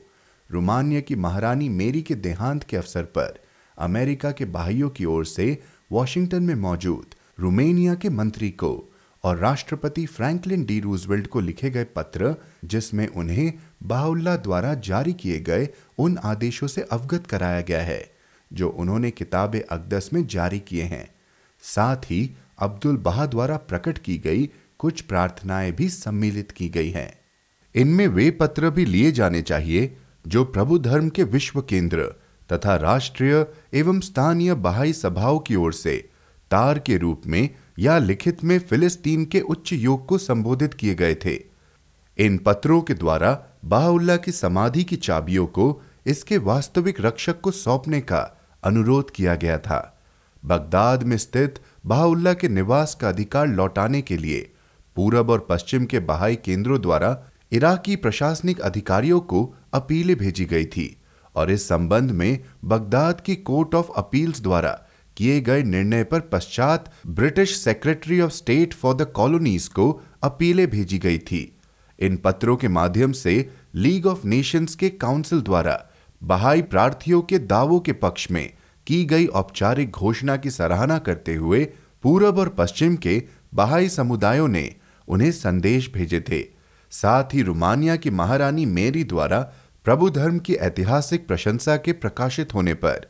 एक ओर प्रभु धर्म के अंतर्राष्ट्रीय केंद्र द्वारा तथा दूसरी ओर बहाई शिक्षकों की आदर्श मानी जाने वाली मार्था रूट द्वारा रोमानिया की महारानी मेरी के साथ कई पत्रों का आदान प्रदान किया गया था, तथा युगोस्लाविया की महारानी मेरी की माता एवं कैंट की रानी के पति की दुखद मृत्यु के समय विश्वव्यापी बहाई समुदाय की ओर से उन्हें सहानुभूति भरे संदेश भेजे गए थे। हमें इराक के बहाइयों की राष्ट्रीय आध्यात्मिक सभा द्वारा लिखे गए उस आवेदन का भी विशेष उल्लेख करने से नहीं चूकना चाहिए, जो बगदाद में बहाउल्ला के निवास को हड़पने के परिणाम स्वरूप लीग ऑफ़ नेशंस के मैंडेट कमीशन को भेजा गया था। न ही उन लिखित संदेशों का उल्लेख करने में विफल होना चाहिए, जो इसी राष्ट्रीय आध्यात्मिक सभा द्वारा इराक के राजा गाजी प्रथम को उसके पिता की मृत्यु के बाद और उसके विवाह के अवसर पर भेजे गए थे। न ही इस राजा की आकस्मिक मृत्यु के समय इसी सभा द्वारा इराक के वर्तमान प्रशासक को लिखित में भेजे गए शोक संदेश का उल्लेख करने से चूकना चाहिए।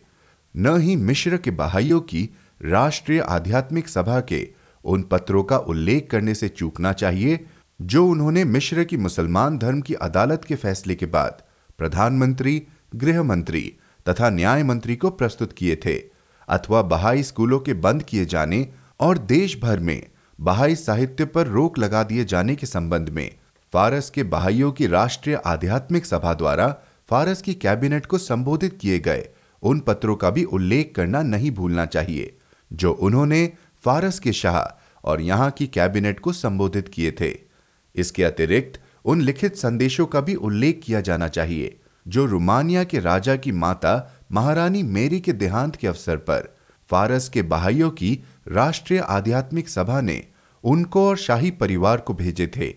साथ ही तेहरान में तुर्की के राजदूत को भेजे गए उस संदेश का भी उल्लेख किया जाना चाहिए, जिनके माध्यम से फारस के अनुयायियों द्वारा तुर्की के भूकंप पीड़ितों के लिए आश्वासन भेजा गया था। मार्था रूट द्वारा स्वर्गीय राष्ट्रपति वोन हिंडरबर्ग और जर्मनी के विदेश मंत्री डॉक्टर स्ट्रेसमैन को भेजे गए। उन पत्रों का भी उल्लेख होना चाहिए, जिनके साथ उन्होंने उन्हें प्रभु धर्म का साहित्य भेंट किया था। फारस की यादगार यात्रा के समय कीत रेंसम कहलर द्वारा वहाँ के शाह को संबोधित। लगातार सात आवेदनों का और उस राज्य के विभिन्न मंत्रियों एवं उच्च पदाधिकारियों को प्रेषित किए गए असंख्य पत्रों का भी उल्लेख किया जाना चाहिए। जो प्रक्रिया बहाई प्रशासनिक व्यवस्था की शुरुआत के साथ जुड़ी थी और राष्ट्रीय बहाई समुदायों के उभरने एवं उनकी प्रशासनिक, शैक्षिक और शिक्षण एजेंसियों की स्थापना के बिल्कुल समकालीन थी। वह उस पावन भूमि में शुरू की गई थी, जिसे इस व्यवस्था का हृदय और केंद्र माना जाता है। यह प्रक्रिया जो, यह प्रक्रिया जो कि उस यादगार अवसर पर आरंभ की गई थी, जब बाहुल्ला ने कार्मल की पाती प्रकट की थी और बाब की समाधि के भावी स्थल का दौरा किया था। अब बगैर रुके प्रकट होती जा रही थी। बाहुल्ला के स्वर्गारोहण के कुछ ही समय बाद, इस स्थान को खरीदने के बाद बाप के पावन अवशेषों को तेहरान से अक्का स्थानांतरित करने से अब्दुल बहा की कैद के सबसे दुखद वर्षों के दौरान, इस समाधि के निर्माण से तथा अंत में इन अवशेषों को हमेशा के लिए कार्मल पर्वत की गोद में समाधिस्थ करने से, इस समाधि के बिल्कुल पास में एक तीर्थयात्री निवास की स्थापना करने से और भविष्य के सबसे प्रथम बहाई शैक्षिक संस्थान के लिए इस पर्वत पर एक स्थान निर्धारित करने से इस प्रक्रिया को एक ज़बरदस्त बल मिला था।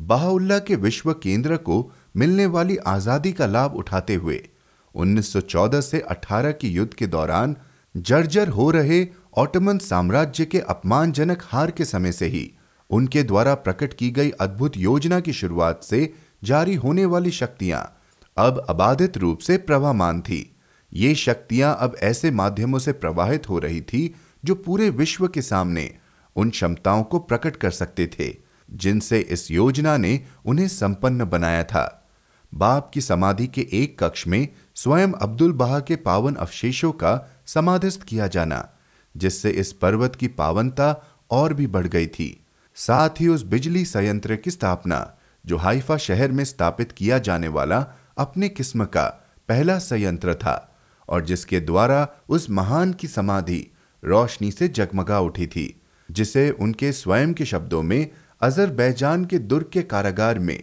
एक प्रज्वलित दीप से भी वंचित रखा गया था और बाप की समाधि से लगे हुए तीन अतिरिक्त कक्षों का निर्माण किया जाना जिसके द्वारा इस इमारत के लिए अब्दुल बहा की योजना के पहले भाग का कार्य पूरा हुआ था। साथ ही संविदा भंजकों के षड्यंत्रों के बावजूद इस समाधि के आसपास फैली हुई उस विशाल ज़मीन को खरीदना, जो कार्मल पर्वत की चोटी से लेकर इसके नीचे स्थित टेम्पलर बस्ती तक फैली हुई कम से कम चार लाख पाउंड की अनुमानित संपत्ति थी। इसके साथ साथ 600 एकड़ के उन चार भूखंडों को खरीदा जाना जो बहाई समाधियों को समर्पित थे और जो पत्थर में, अक्का के मैदानी क्षेत्रों में, दक्षिण के बीर शिबा ज़िले से तथा पूरब में, जॉर्डन की घाटी में स्थित थे। छज्जों की उस श्रृंखला का आरंभ किया जाना, जो अब्दुल बहा की रूपरेखा के अनुसार, बाप की समाधि के साय में बसे हुए शहर से लेकर इस समाधि तक पहुँचने का एक सीधा मार्ग प्रदान करेंगे, तथा ऐसे उद्यानों एवं बगीचों द्वारा इसके परिसर का सौंदर्यकरण, जो प्रतिदिन लोगों के लिए खुले रहेंगे, और जो पर्यटक एवं स्थानीय निवासियों को समान रूप से इसके द्वार पर आकर्षित करेंगे। इन सभी को प्रभु धर्म के विश्व केंद्र में स्थापित की गई इसकी अंतर्राष्ट्रीय संस्थाओं एवं संपत्तियों के शानदार विस्तार का प्रारंभिक प्रमाण माना जा सकता है। इसके अतिरिक्त विशेष महत्व की बात यह है कि फिलिस्तीन के उच्चयोग ने उस संपूर्ण भूमि क्षेत्र को कर से छूट दी है, जो बाप की समाधि के आसपास स्थित है और जो उसे समर्पित की गई है। साथ ही स्कूल की उस ज़मीन को और इसके निकट स्थित पुरालेख स्थलों को एवं इसके पड़ोस में स्थित पश्चिमी तीर्थ यात्रा निवास सहित बहजी की हवेली, अक्का में बहाउल्ला के घर को और शहर के पूरब में स्थित रिजवान के उद्यान जैसे ऐतिहासिक स्थलों को भी कर से छूट दी गई है। नागरिक प्रशासन के समक्ष प्रस्तुत किए गए दो औपचारिक आवेदनों के परिणाम स्वरूप फिलिस्तीन में धार्मिक समितियों के रूप में मान्यता प्राप्त अमेरिका और भारत की राष्ट्रीय आध्यात्मिक सभा की फिलिस्तीनी शाखाओं की स्थापना, जिसके बाद आंतरिक सुगठन के उद्देश्य को पूरा करने के लिए बहाई जगत की अन्य राष्ट्रीय आध्यात्मिक सभाओं को भी इसी प्रकार सम्मिलित किया जाना था और कम से कम तीस सौदों के माध्यम से बाप की समाधि के लिए समर्पित कुल 50 वर्ग मीटर की उन संपत्तियों के स्वामित्व का अमेरिकी राष्ट्रीय आध्यात्मिक सभा की शाखा के नाम स्थानांतरण, जिनमें से अधिकांश पर हाइफा में भूमि रजिस्ट्रार के रूप में बाहुल्ला के संविदा के मुख्य भंजक के पुत्र के हस्ताक्षर हैं। कार्मल पर्वत पर उन दो अंतर्राष्ट्रीय पुरालेखों का स्थापित किया जाना भी इतना ही महत्वपूर्ण है। इनमें से एक तो बाप की समाधि से लगा हुआ है और दूसरा महानतम पावन पात की समाधि के बिल्कुल निकट स्थित है, जिसके अंदर बहाई इतिहास में पहली बार ऐसी संग्रहणीय वस्तुएँ एकत्रित कर तीर्थयात्रियों के लिए प्रदर्शित की गई है, जो इससे पहले बिखरी हुई थी और जिसे सुरक्षा की दृष्टि से अक्सर छिपाया गया था। इस खजाने में बाब और बाहुल्ला की तस्वीरें, उनका व्यक्तिगत सामान जैसे कि बाप के केश, उनके वस्त्र, बाहुल्ला के केश, रक्त और उनकी कलमदान। उनके वस्त्र, जरीदार ताज सुलेमानिया के दिनों का उनका कमंडल, घड़ी और उनकी कुरान सहित। ऐसे अमूल्य हस्तलेख और पातियाँ शामिल हैं, जिनमें से कुछ को सजाया गया था। जैसे कि निगुड़ वचन का वह भाग जो स्वयं बाहुल्ला ने अपने हाथों से लिखा था। बाप के लिपिक सैयद हुसैन की लिखावट में फारसी बयान, बाप द्वारा जीवित अक्षरों को संबोधित करते हुए लिखी गई मूल पातियाँ और कुछ प्रश्नों के उत्तर की हस्तलिपि शामिल है। इसके अतिरिक्त इस बहुमूल्य संग्रहण में ऐसी वस्तुएँ भी शामिल हैं जो अब्दुल बहा से जुड़ी हैं। पावनतम शाखा के खून से सने हुए वस्त्र, कुद्दुस की अंगूठी, मुल्ला हुसैन की तलवार, बाहुल्ला के पिता जो कि एक वज़ीर थे, उनकी मोहरे रोमानिया की महारानी द्वारा मार्था रूट को भेंट किया गया, जड़ाऊ पिन, और महारानी द्वारा मार्था रूट एवं अन्य लोगों को संबोधित किए गए पत्र एवं प्रभु धर्म को दी गई श्रद्धांजलियों सहित प्रभु धर्म के संस्थापकों द्वारा प्रकट की गई प्रार्थनाओं एवं पातियों के कम से कम 20 ग्रंथ शामिल हैं, जिन्हें अब संपूर्ण पूरब की बहाई सभाओं द्वारा प्रमाणीकृत और अनुलिखित कर लिया गया है। इसके अतिरिक्त, इस पावन पर्वत पर बाहुल्ला द्वारा आरंभ किए गए अद्भुत कार्य के शानदार प्रकटीकरण और प्रगतिशील सुगठन के एक और साक्ष्य के रूप में महानतम पावन पात की उस ताई समाधि का भी उल्लेख किया जा सकता है, जिसके लिए बाप की समाधि के दायरे में स्थित स्कूल की ज़मीन के एक टुकड़े को चुना गया है। महानतम पावन पात अब्दुल बहा की प्रिय बहन है और वह अंश है जो उस प्राचीन अस्तित्व मूल से उत्पन्न हुआ है। वे बाहुल्ला के जगमगाते हुए वस्त्रों की खुशबू है। वे वह है जिन्हें बहाउल्ला ने एक ऐसे उच्च स्थान पर उन्नत किया था, जहाँ कोई भी नारी पहुँच नहीं पाई थी, और जिसकी तुलना साराह, आसीह, पवित्र मैरी, फातिमा और ताहिरा जैसी उन अमर वीरांगनियों से की जा सकती थी, जिनमें से प्रत्येक ने महानता में पिछले युगों की नारी जाति की हर सदस्य को पीछे छोड़ दिया था और अंत में इस दिव्य योजना से प्रवाहित होने वाले आशीर्वादों के प्रमाण के रूप में पावनतम शाखा के उन पवित्र अवशेषों का स्थानांतरण शामिल है, जिन्हें उनकी मृत्यु के कारण आने वाले पचास साल के बिछो के बाद बाहुल्ला की संविदा के मुख्य भंजक के भाई और प्रतिनिधि द्वारा दर्शाए गए विरोध के बावजूद कुछ वर्षों के बाद पावन भूमि में इसी पवित्र स्थल पर समाधिस्थ किया गया था। पावनतम शाखा बाहुल्ला के वे शहीद पुत्र थे, जिन्हें बाहा के प्रकाश से उत्पन्न किया गया था और जो ईश्वर की अमानत एवं उनका कोष थे और जिन्हें उनके पिता ने इस विश्व के पुनर्जन्म और इसके लोगों को एक करने के लिए उद्धार मूल्य के रूप में बलिदान किया था।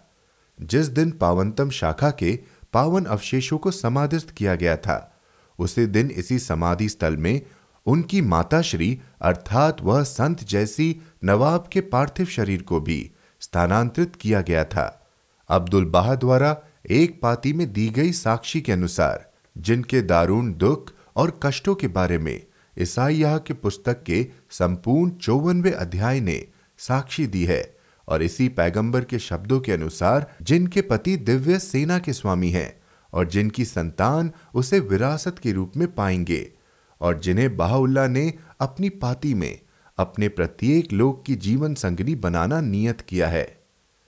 यदि हम इन तीनों समाधियों के संगम के महत्व का सही अनुमान लगाएँ तो यह उस तान की आध्यात्मिक क्षमताओं को पुष्ट करता है, जिसे स्वयं बाहुल्ला ने ईश्वर के सिंहासन का स्थान कहा है। ये तीनों समाधियाँ स्वयं बाप की समाधि की छत्र छाया तले, कार्मल की गोद में अव्यवस्थित हैं। जो अक्का की उस खाड़ी के पार बसे हुए, बर्फ़ जैसे सफ़ेद अक्का शहर के सामने स्थित है, जहाँ बहाई जगत का वह किलबा है जो उत्कृष्ट रूप से, सुंदर उपवन के रूप में स्थापित किया गया है। और यह उस मार्ग में मील का पत्थर है, जो अंत में भविष्य के प्रजातंत्र राज्य के स्थायी प्रशासनिक केंद्र की स्थापना की ओर ले जाता है। यह स्थायी प्रशासनिक केंद्र प्रभु धर्म के आध्यात्मिक केंद्र से कभी अलग नहीं होगा और इसके निकट रहकर ही एक ऐसी भूमि में कार्य करेगा, जो पहले से ही वंदनीय है और जिसे विश्व के तीन प्रमुख धर्मों के अनुयायी पावन मानते हैं। पश्चिम के प्रथम मशरिकुल अस्कार की इमारत का निर्माण और इसकी बाहरी सजावट के कार्य का संपादन भी कुछ कम महत्वपूर्ण नहीं रहा है। बाहुल्ला के धर्म के प्रति अमेरिकी बहाई समुदाय की सेवाओं को अमर बनाने वाली उपलब्धियों में यह कार्य श्रेष्ठतम रहा है। एक कुशलता पूर्वक कार्य कर रही एवं नवस्थापित प्रशासनिक व्यवस्था के माध्यम से पूरा होने वाले इस कार्य ने इसका निर्माण संभव बनाने वाले समुदाय के गौरव में वृद्धि की है। इसके बल को दृढ़ किया है और इसकी सहायक संस्थाओं को विस्तार प्रदान किया है। जिस मंदिर की कल्पना 41 साल पहले की गई थी, जिसका शुभारंभ मार्च 1903 में अब्दुल बहा को भेजे गए उस आवेदन पत्र के साथ हुआ था, जो पश्चिम में स्थापित होने वाले प्रथम बहाई केंद्र, अर्थात शिकागो के बहाइयों के आध्यात्मिक मंदिर ने तब अनायस ही भेजा था, जब इसके सदस्यों ने इश्काबाद के मशरिकुल अस्कार के निर्माताओं द्वारा प्रस्तुत किए गए उदाहरण से प्रेरित होकर। अब्दुल बहा से यह अपील की थी कि वे ऐसा ही एक मंदिर अमेरिका में बनाने की अनुमति उन्हें भी दे। अब्दुल बहा द्वारा प्रदान की गई स्वीकृति और उसी वर्ष जून में उनके द्वारा प्रकट की गई एक पाती में मंदिर निर्माण के इस कार्य की महान प्रशंसा की गई है और इसे आशीर्वादित किया गया है। यह कार्य मंदिर का निर्माण स्थल चुनने के लिए नवंबर 1907 में शिकागो में एकत्रित होने वाले विभिन्न सभाओं के प्रतिनिधियों द्वारा आरंभ किया गया। मार्च 1909 में उसी शहर में आयोजित प्रथम अमेरिकी बहाई अधिवेशन के कुछ ही समय बाद कानूनी तौर पर मान्यता प्राप्त बहाई टेंपल यूनिटी नामक धार्मिक संघ के माध्यम से इस मंदिर के कार्य को राष्ट्रीय स्तर प्रदान किया गया। मई 1912 में इस दान की यात्रा करते समय स्वयं अब्दुल बहा की अध्यक्षता में आयोजित एक समर्पण समारोह के द्वारा सम्मानित किया गया। यह महान कार्य उस यादगार अवसर के बाद से तब तक निरंतर प्रगति करता रहा, जब तक कि उत्तर अमेरिकी महाद्वीप में इस प्रशासनिक व्यवस्था की नींव को दृढ़ता से खड़ा करते हुए अमेरिकी बहाई समुदाय इस स्थिति तक नहीं पहुँच गया, जहाँ वह उन साधनों का उपयोग कर सके, जो उसने अपने कार्य के कुशल निष्पादन के लिए तैयार किए थे। यह कार्य प्रथम बहाई शताब्दी में बहाउल्ला के धर्म की प्रशासनिक व्यवस्था की सर्वोच्च उपलब्धि था। 1914 के अमेरिकी बहाई अधिवेशन में इस मंदिर के लिए ज़मीन खरीदने का काम पूरा हुआ। 1920 में न्यूयॉर्क में आयोजित अधिवेशन को अब्दुल बहा द्वारा पहले ही निर्देशित कर दिया गया था कि वे मंदिर की रूपरेखा तय कर ले। इसलिए इस अधिवेशन ने उन कई रूपांकनों में से जो प्रतिस्पर्धात्मक रूप से प्रस्तुत किए गए थे। एक फ्रांसीसी कैनेडाई आर्किटेक्ट, लुई जे बोर्जुआ के रूपांकन को चुना गया। बाद में इस चयन की पुष्टि स्वयं अब्दुल बहा ने भी की थी। धरती के स्तर से 120 फुट नीचे फैली हुई इस इमारत के बीच के भाग को सहारा देने और तलवार के ढांचे का निर्माण करने के लिए नौ विशाल स्तंभों को पानी में स्थापित करने की आवश्यकता थी। जिसके लिए दिसंबर 1920 और अगस्त 1921 में क्रमिक रूप से ठेके दिए गए। तत्कालीन आर्थिक संकट के बावजूद और अमेरिकी इतिहास में बेरोजगारी के उस दौर में, इस इमारत के निर्माण के लिए अगस्त 1930 में 24 अतिरिक्त उप ठेकों वाला एक बड़ा ठेका दिया गया और 1 मई 1931 को काम पूरा हुआ और इसी दिन इस नई इमारत की सबसे पहली भक्तिपरक सेवा आयोजित करने का उत्सव भी मनाया गया। यह तिथि अब्दुल बहा द्वारा दिए गए भूमि अर्पण की 19वीं वर्षगांठ के साथ मेल खाती थी। इस इमारत के गुंबद की सजावट का काम जून 1932 में शुरू किया गया और जनवरी 1934 में पूरा किया गया।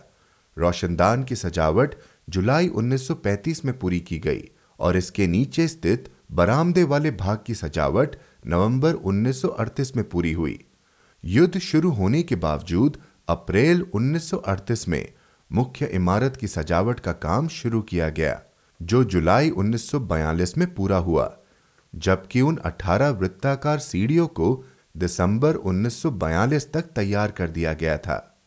यह एक ऐसा काम था जो 40 साल पहले शिकागो के अनुयायियों द्वारा अब्दुल बहा को अर्पित किए गए एक आवेदन पत्र और अब्दुल बहा द्वारा प्रदान की गई अनुमति के साथ शुरू हुआ था और जो प्रभु धर्म के उस शताब्दी समारोह के सत्रह माह पहले ही पूरा हो गया था। यह अद्वितीय भवन एक धीरे धीरे विकसित हो रही प्रशासनिक व्यवस्था का फल है तथा प्रथम बहाई शताब्दी में निर्मित की गई सबसे भव्य इमारत और भविष्य की सभ्यता का प्रतीक एवं पूर्ण लक्षण है। यह उत्तर अमेरिकी महाद्वीप के हृदय में लेक मिशिगन के पश्चिमी किनारे पर स्थित है और सात एकड़ से कुछ कम क्षेत्र के अपने खुद के मैदानों से घिरी हुई है। अमेरिकी समुदाय द्वारा इसे एक मिलियन से भी अधिक डॉलर की लागत में बनाया गया है। इस राशि में पूर्व और पश्चिम के ईसाई, मुसलमान, यहूदी जो राष्ट्रीयन हिंदू एवं बौद्ध पृष्ठभूमि के जाने माने अनुयायियों द्वारा समय समय पर दिया गया स्वैच्छिक अंशदान भी शामिल है। अपने आरंभिक दौर में यह इमारत अब्दुल बहा से जुड़ी रही, जबकि अपने निर्माण के अंतिम चरणों में यह महानतम पावन पात पावनतम शाखा और उनकी माता की यादों से जुड़ी रही। यह इमारत एक बिल्कुल सफ़ेद पत्थर से सजी, नौ कोण और नौ पक्षीय संरचना है। इसका रूपांकन नवीनतम और अतुलनीय है। यह अपने आधार की परिधि पर घूमती हुई सीढ़ियों से ऊपर उठती है। इसके ऊपर एक भव्य और सुंदर गुंबद है, जिस पर सजावटी और रचनात्मक महत्व की समरूपता से जड़ी गई नौ ऐसी शुंडाकार कंपनियाँ हैं जो इसकी चोटी तक पहुँचती है और अंत में एक ऐसी सामूहिक इकाई में मिल जाती है जो आसमान की ओर संकेत करती है। इस गुंबद का ढांचा कंक्रीट में लिपटे हुए संरचनात्मक स्टील से बना है और इसकी सजावट की सामग्री ऐसे पारदर्शी पत्थरी बिल्लौर, धुंधले पत्थरी बिल्लौर और सफ़ेद पोर्टलैंड सीमेंट से बनी है, जिनमें एक ऐसी स्पष्ट जालीदार बनावट दी गई है जो पत्थर की तरह सख्त और टिकाऊ है, जो किसी भी तत्व के लिए अमेद्य है और एक जालीदार लेस जैसे नाजुक रूपांकन में ढली हुई है। इसके तलधर की ज़मीन से लेकर इसके गोलार्ध जैसे गुंबद को जकड़ने वाली कमानियों की चोटी तक यह इमारत एक सौ इक्यानवे फुट ऊँची है। इसके गुंबद की ऊंचाई उनचास फुट तथा बाहरी चौड़ाई नब्बे फुट है। दिन में रोशनी के प्रवेश के लिए और रात को प्रकाश फैलाने के लिए गुंबद के एक तिहाई ऊपरी भाग को छिद्रित किया गया है। इस इमारत को 45 फुट ऊँची मीनारों का सहारा दिया गया है और इसके नौ द्वारों के ऊपर जिनमें से एक की दिशा अक्का की ओर है। बाहुल्ला के लेखों से चयनित नौ उदाहरण लिखे गए हैं। साथ ही इसके प्रत्येक द्वार के ऊपर बने मेहराब के मध्य में महानतम नाम लिखा गया है। इसे विशेष रूप से आराधना के लिए समर्पित किया गया है। यह समस्त धर्मानुष्ठानों और कर्म कंडलों से रहित है। इसमें एक सभागार है, जिसमें 1600 व्यक्तियों के बैठने का स्थान है और इसे ऐसी समाज सेवी सहायक संस्थाओं द्वारा पूरक बनाया जाएगा। जो इसके आसपास स्थापित की जाएँगी, जैसे अनाथ आश्रम, अस्पताल, गरीबों के लिए औषधालय, विकलांगों के लिए आश्रय, यात्रियों के लिए हॉस्टल और कला एवं विज्ञान के अध्ययन के लिए कॉलेज। इस मंदिर के निर्माण से बहुत पहले से ही, जबकि इसकी आंतरिक सजावट का काम अभी शुरू भी नहीं हुआ था, संयुक्त राज्य एवं अन्य देशों की पब्लिक प्रेस, टेक्निकल पत्रिकाएँ और अन्य पत्रिकाओं में ऐसी रुचिकर टिप्पणियाँ प्रकाशित की गई थी, जिन्होंने अब्दुल बहा की अपेक्षाओं और आशाओं को उचित ठहराया। इसके नमूने को ऐसे कला केंद्रों, चित्रशालाओं राज्य स्तरीय मेलों एवं राष्ट्रीय प्रदर्शनियों में प्रदर्शित किया जाता रहा, जिनमें सन 1973 में शिकागो में आयोजित सेंचुरी ऑफ़ प्रोग्रेस एग्जीबिशन शामिल है, जहाँ हॉल ऑफ़ रिलीजन्स में से प्रतिदिन गुजरने वाले कम से कम दस हज़ार लोगों ने प्रतिदिन इसे देखा होगा। इसकी प्रतिकृति को शिकागो के विज्ञान एवं उद्योग संग्रहालय में स्थायी रूप से प्रदर्शित किया गया है। यहाँ पर दूर और पास से लगभग हर देश के लोग आते हैं। जून 1932 से लेकर अक्टूबर 1942 तक इन आगुंतकों की संख्या, जो विश्व के प्रत्येक देश के होते हैं, एक लाख तीस हज़ार से भी अधिक थी। विश्वास के साथ यह कहा जा सकता है कि बाहुल्ला के धर्म के इस मौन शिक्षक ने उनके धर्म का ज्ञान और इसकी शिक्षाओं को फैलाने में जिस प्रकार अपना योगदान दिया है, उसकी तुलना में इसकी प्रशासनिक व्यवस्था के अंदर कार्य कर रही कोई भी एजेंसी इसके पास भी नहीं आ सकी है। स्वयं अब्दुल बहा ने यह भविष्यवाणी की है कि जब अमेरिका में मशरिकुल अस्कार की नींव डाली जाएगी और जब वह दिव्य भवन बनकर तैयार हो जाएगा तब अस्तित्व जगत में एक अद्भुत और रोमांचकारी हलचल प्रकट होगी। प्रकाश के इस बिंदु से ईश्वर के धर्म को फैलाती हुई और ईश्वर की शिक्षाओं को बढ़ावा देती हुई शिक्षण की चेतना दुनिया के सभी भागों में प्रवेश कर जाएगी। दिव्य योजना की पातियों में उन्होंने यह पुष्टि की है। इसमें कोई संदेह नहीं है कि इस मशरिकुल अस्कार से हज़ारों मशरिकुल अस्कार पैदा होंगे। उन्होंने आगे लिखा है, यह धरती पर ईश्वरीय साम्राज्य के शुभारंभ का संकेत देता है। और एक बार फिर वे कहते हैं, यह उस महान महाद्वीप के बीचों बीच लहराता हुआ एक प्रत्यक्ष ध्वज है। जब वे इस मंदिर के लिए भूमि अर्पण कर रहे थे, तब उन्होंने यह घोषित किया था कि पूरब और पश्चिम में हज़ारों मशरिकुल अस्कार स्थापित किए जाएँगे। लेकिन पश्चिम में बनाया जाने वाला प्रथम मशरिकुल अस्कार होने के नाते इसका महत्व बहुत बड़ा है। इस इमारत के बारे में उन्होंने आगे कहा है कि मशरिकुल अस्कार का यह संगठन आने वाली सदियों के लिए एक उदाहरण पेश करेगा और मातृ का स्थान ग्रहण करेगा। इस मंदिर के निर्माता ने स्वयं यह प्रमाणित किया है कि इसका शुभारंभ मनुष्य की ओर से नहीं हुआ है, क्योंकि जिस प्रकार संगीतकारों, कलाकारों और कवियों को अपनी प्रेरणा एक दूसरे लोक से प्राप्त होती है, उसी प्रकार अपने प्रयासों के इतने वर्षों के दौरान इस मंदिर का निर्माता भी इस बात के प्रति सचेत रहा है कि अपनी महिमा के लिए बनाए गए इस मंदिर के सृजनकर्ता बाहुल्ला थे। उन्होंने आगे लिखा है कि इस नवीन रूपांकन में एकता के सबसे महान बहाई सिद्धांत को संकेतित रूप से बुना गया है। सभी धर्मों की एकता एवं संपूर्ण मानव जाति की एकता। इसमें गणित के अंकों का ऐसा सम्मिश्रण है जो ब्रह्मांड की रेखाओं का प्रतीक है और वृत्त में एवं वृत्त के भीतर, वृत्त के इनके पेचीदे विलय में हमें सभी धर्मों का एक ही धर्म में विलय होना दिखाई देता है। एक बार फिर कुल मिलाकर 18 सोपानों का एक वृत्त इस इमारत को बाहर से घेरे रहेगा और सभागृह की ओर ले जाएगा। ये अठारह सोपान बाप के प्रथम अठारह जीवित अक्षरों के प्रतीक हैं और जिस द्वार की ओर ये ले जाते हैं, वह द्वार स्वयं बाप का प्रतीक है। चूँकि धर्मों की मूल शिक्षाओं का भाव सम्मान था, इसलिए बहाई मंदिर में एक ऐसी मिश्रित वास्तुशैली का उपयोग किया गया है। जो प्रत्येक महान वास्तुशैली का सार व्यक्त करती है और इन्हें संपूर्ण रूप से जोड़ती है।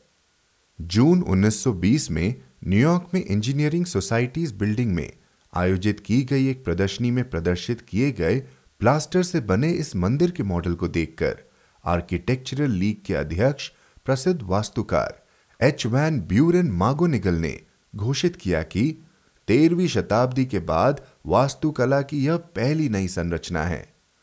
इसके अतिरिक्त उन्होंने कहा है कि इसके निर्माता ने प्रकाश के एक ऐसे मंदिर की कल्पना की है, जिसमें जैसा कि आम तौर पर समझा गया है, ढांचे को छिपाया जाना है, जहाँ तक संभव हो, दिखाई देने वाले सहारों का उपयोग नहीं किया जाना है, और पूरी बनावट को सपनों का एक स्वर्गिक अस्तित्व प्रदान किया जाना है। यह एक जालीदार घेरा है जिसमें प्रकाश की संरचना को सुरक्षित रखा गया है।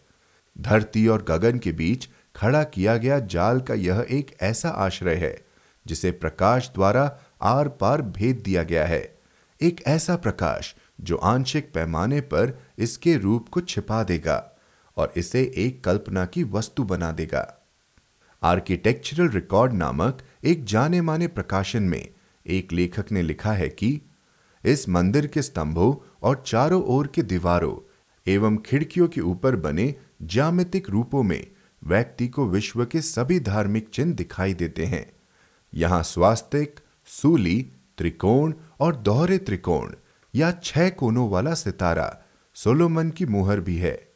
सोलोमन की मुहर भी है, लेकिन इससे भी ज़्यादा आध्यात्मिक सूर्य का महान प्रतीक, वह पाँच कोनों वाला सितारा है साथ ही यूनानी क्रॉस, रोम का क्रॉस और इन सबसे ऊपर श्रेष्ठ, वह अद्भुत नौ कोनों वाला सितारा है, जो कि इस मंदिर की संरचना में ही प्रकट होता है और इसके अलंकरण में आज के संसार की आध्यात्मिक महिमा का ध्यान बराबर सामने आता है।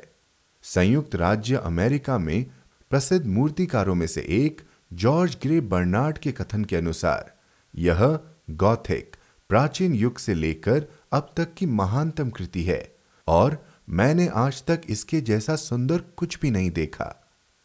प्रोफेसर लुईगी क्वागलिनो टूरीन में वास्तुशिल्प के पूर्व प्राध्यापक ने इस मंदिर के मॉडल को देखने के बाद कहा कि यह एक ऐसी नई कृति है जो विश्व भर में वास्तुशिल्प में क्रांति ला देगी और मैंने आज तक इसके जैसा सुंदर कुछ भी नहीं देखा। बेशक इतिहास में यह एक स्थायी पृष्ठ ग्रहण करेगा। यह एक दूसरे ही लोक से प्रकट हुआ है। जब न्यूयॉर्क की केवोक्रियन गैलरी में इस मंदिर का एक मॉडल प्रदर्शन के लिए रखा गया था, तब न्यूयॉर्क टाइम्स के पत्रिका वाले भाग में शर्विन कोडी ने लिखा कि अमेरिका के निवासियों को यह समझने के लिए कुछ देर यहाँ रुकना पड़ेगा कि इस इमारत में एक कलाकार ने धार्मिक संयुक्त राज्य की अवधारणा को गढ़ दिया है। और अंत में बहाई विश्व के वर्तमान या भविष्य के इस सबसे पावन उपासना मंदिर की विशेषताओं और इसमें समाधित किए गए आदर्शों पर इलिनाई के विश्वविद्यालय के fine and applied arts college के अध्यक्ष डॉक्टर रेक्सफोर्ड न्यूकोम का यह कथन, प्रकाश का यह मंदिर मनुष्य के अनुभवों के क्षेत्र के सामने नौ महान द्वार खोलता है, जो प्रत्येक जाति और देश के प्रत्येक आस्था और विश्वास के, आज़ादी या दास्ता की प्रत्येक स्थिति के स्त्री पुरुषों को अपने अंदर आकर उस संबंध और भाईचारे को स्वीकार करने के लिए आमंत्रित करता है, जिसके बगैर यह आधुनिक जगत बहुत कम आगे बढ़ पाएगा। इसका गुंबद, जो कि रूप में नुकीला है और भी उच्च एवं बेहतर चीज़ों की ओर उसी प्रकार निशाना साध रहा है, जिस प्रकार मध्यकालीन बड़े गिरजाघरों की आकांक्षी रेखाएँ किया करती थी।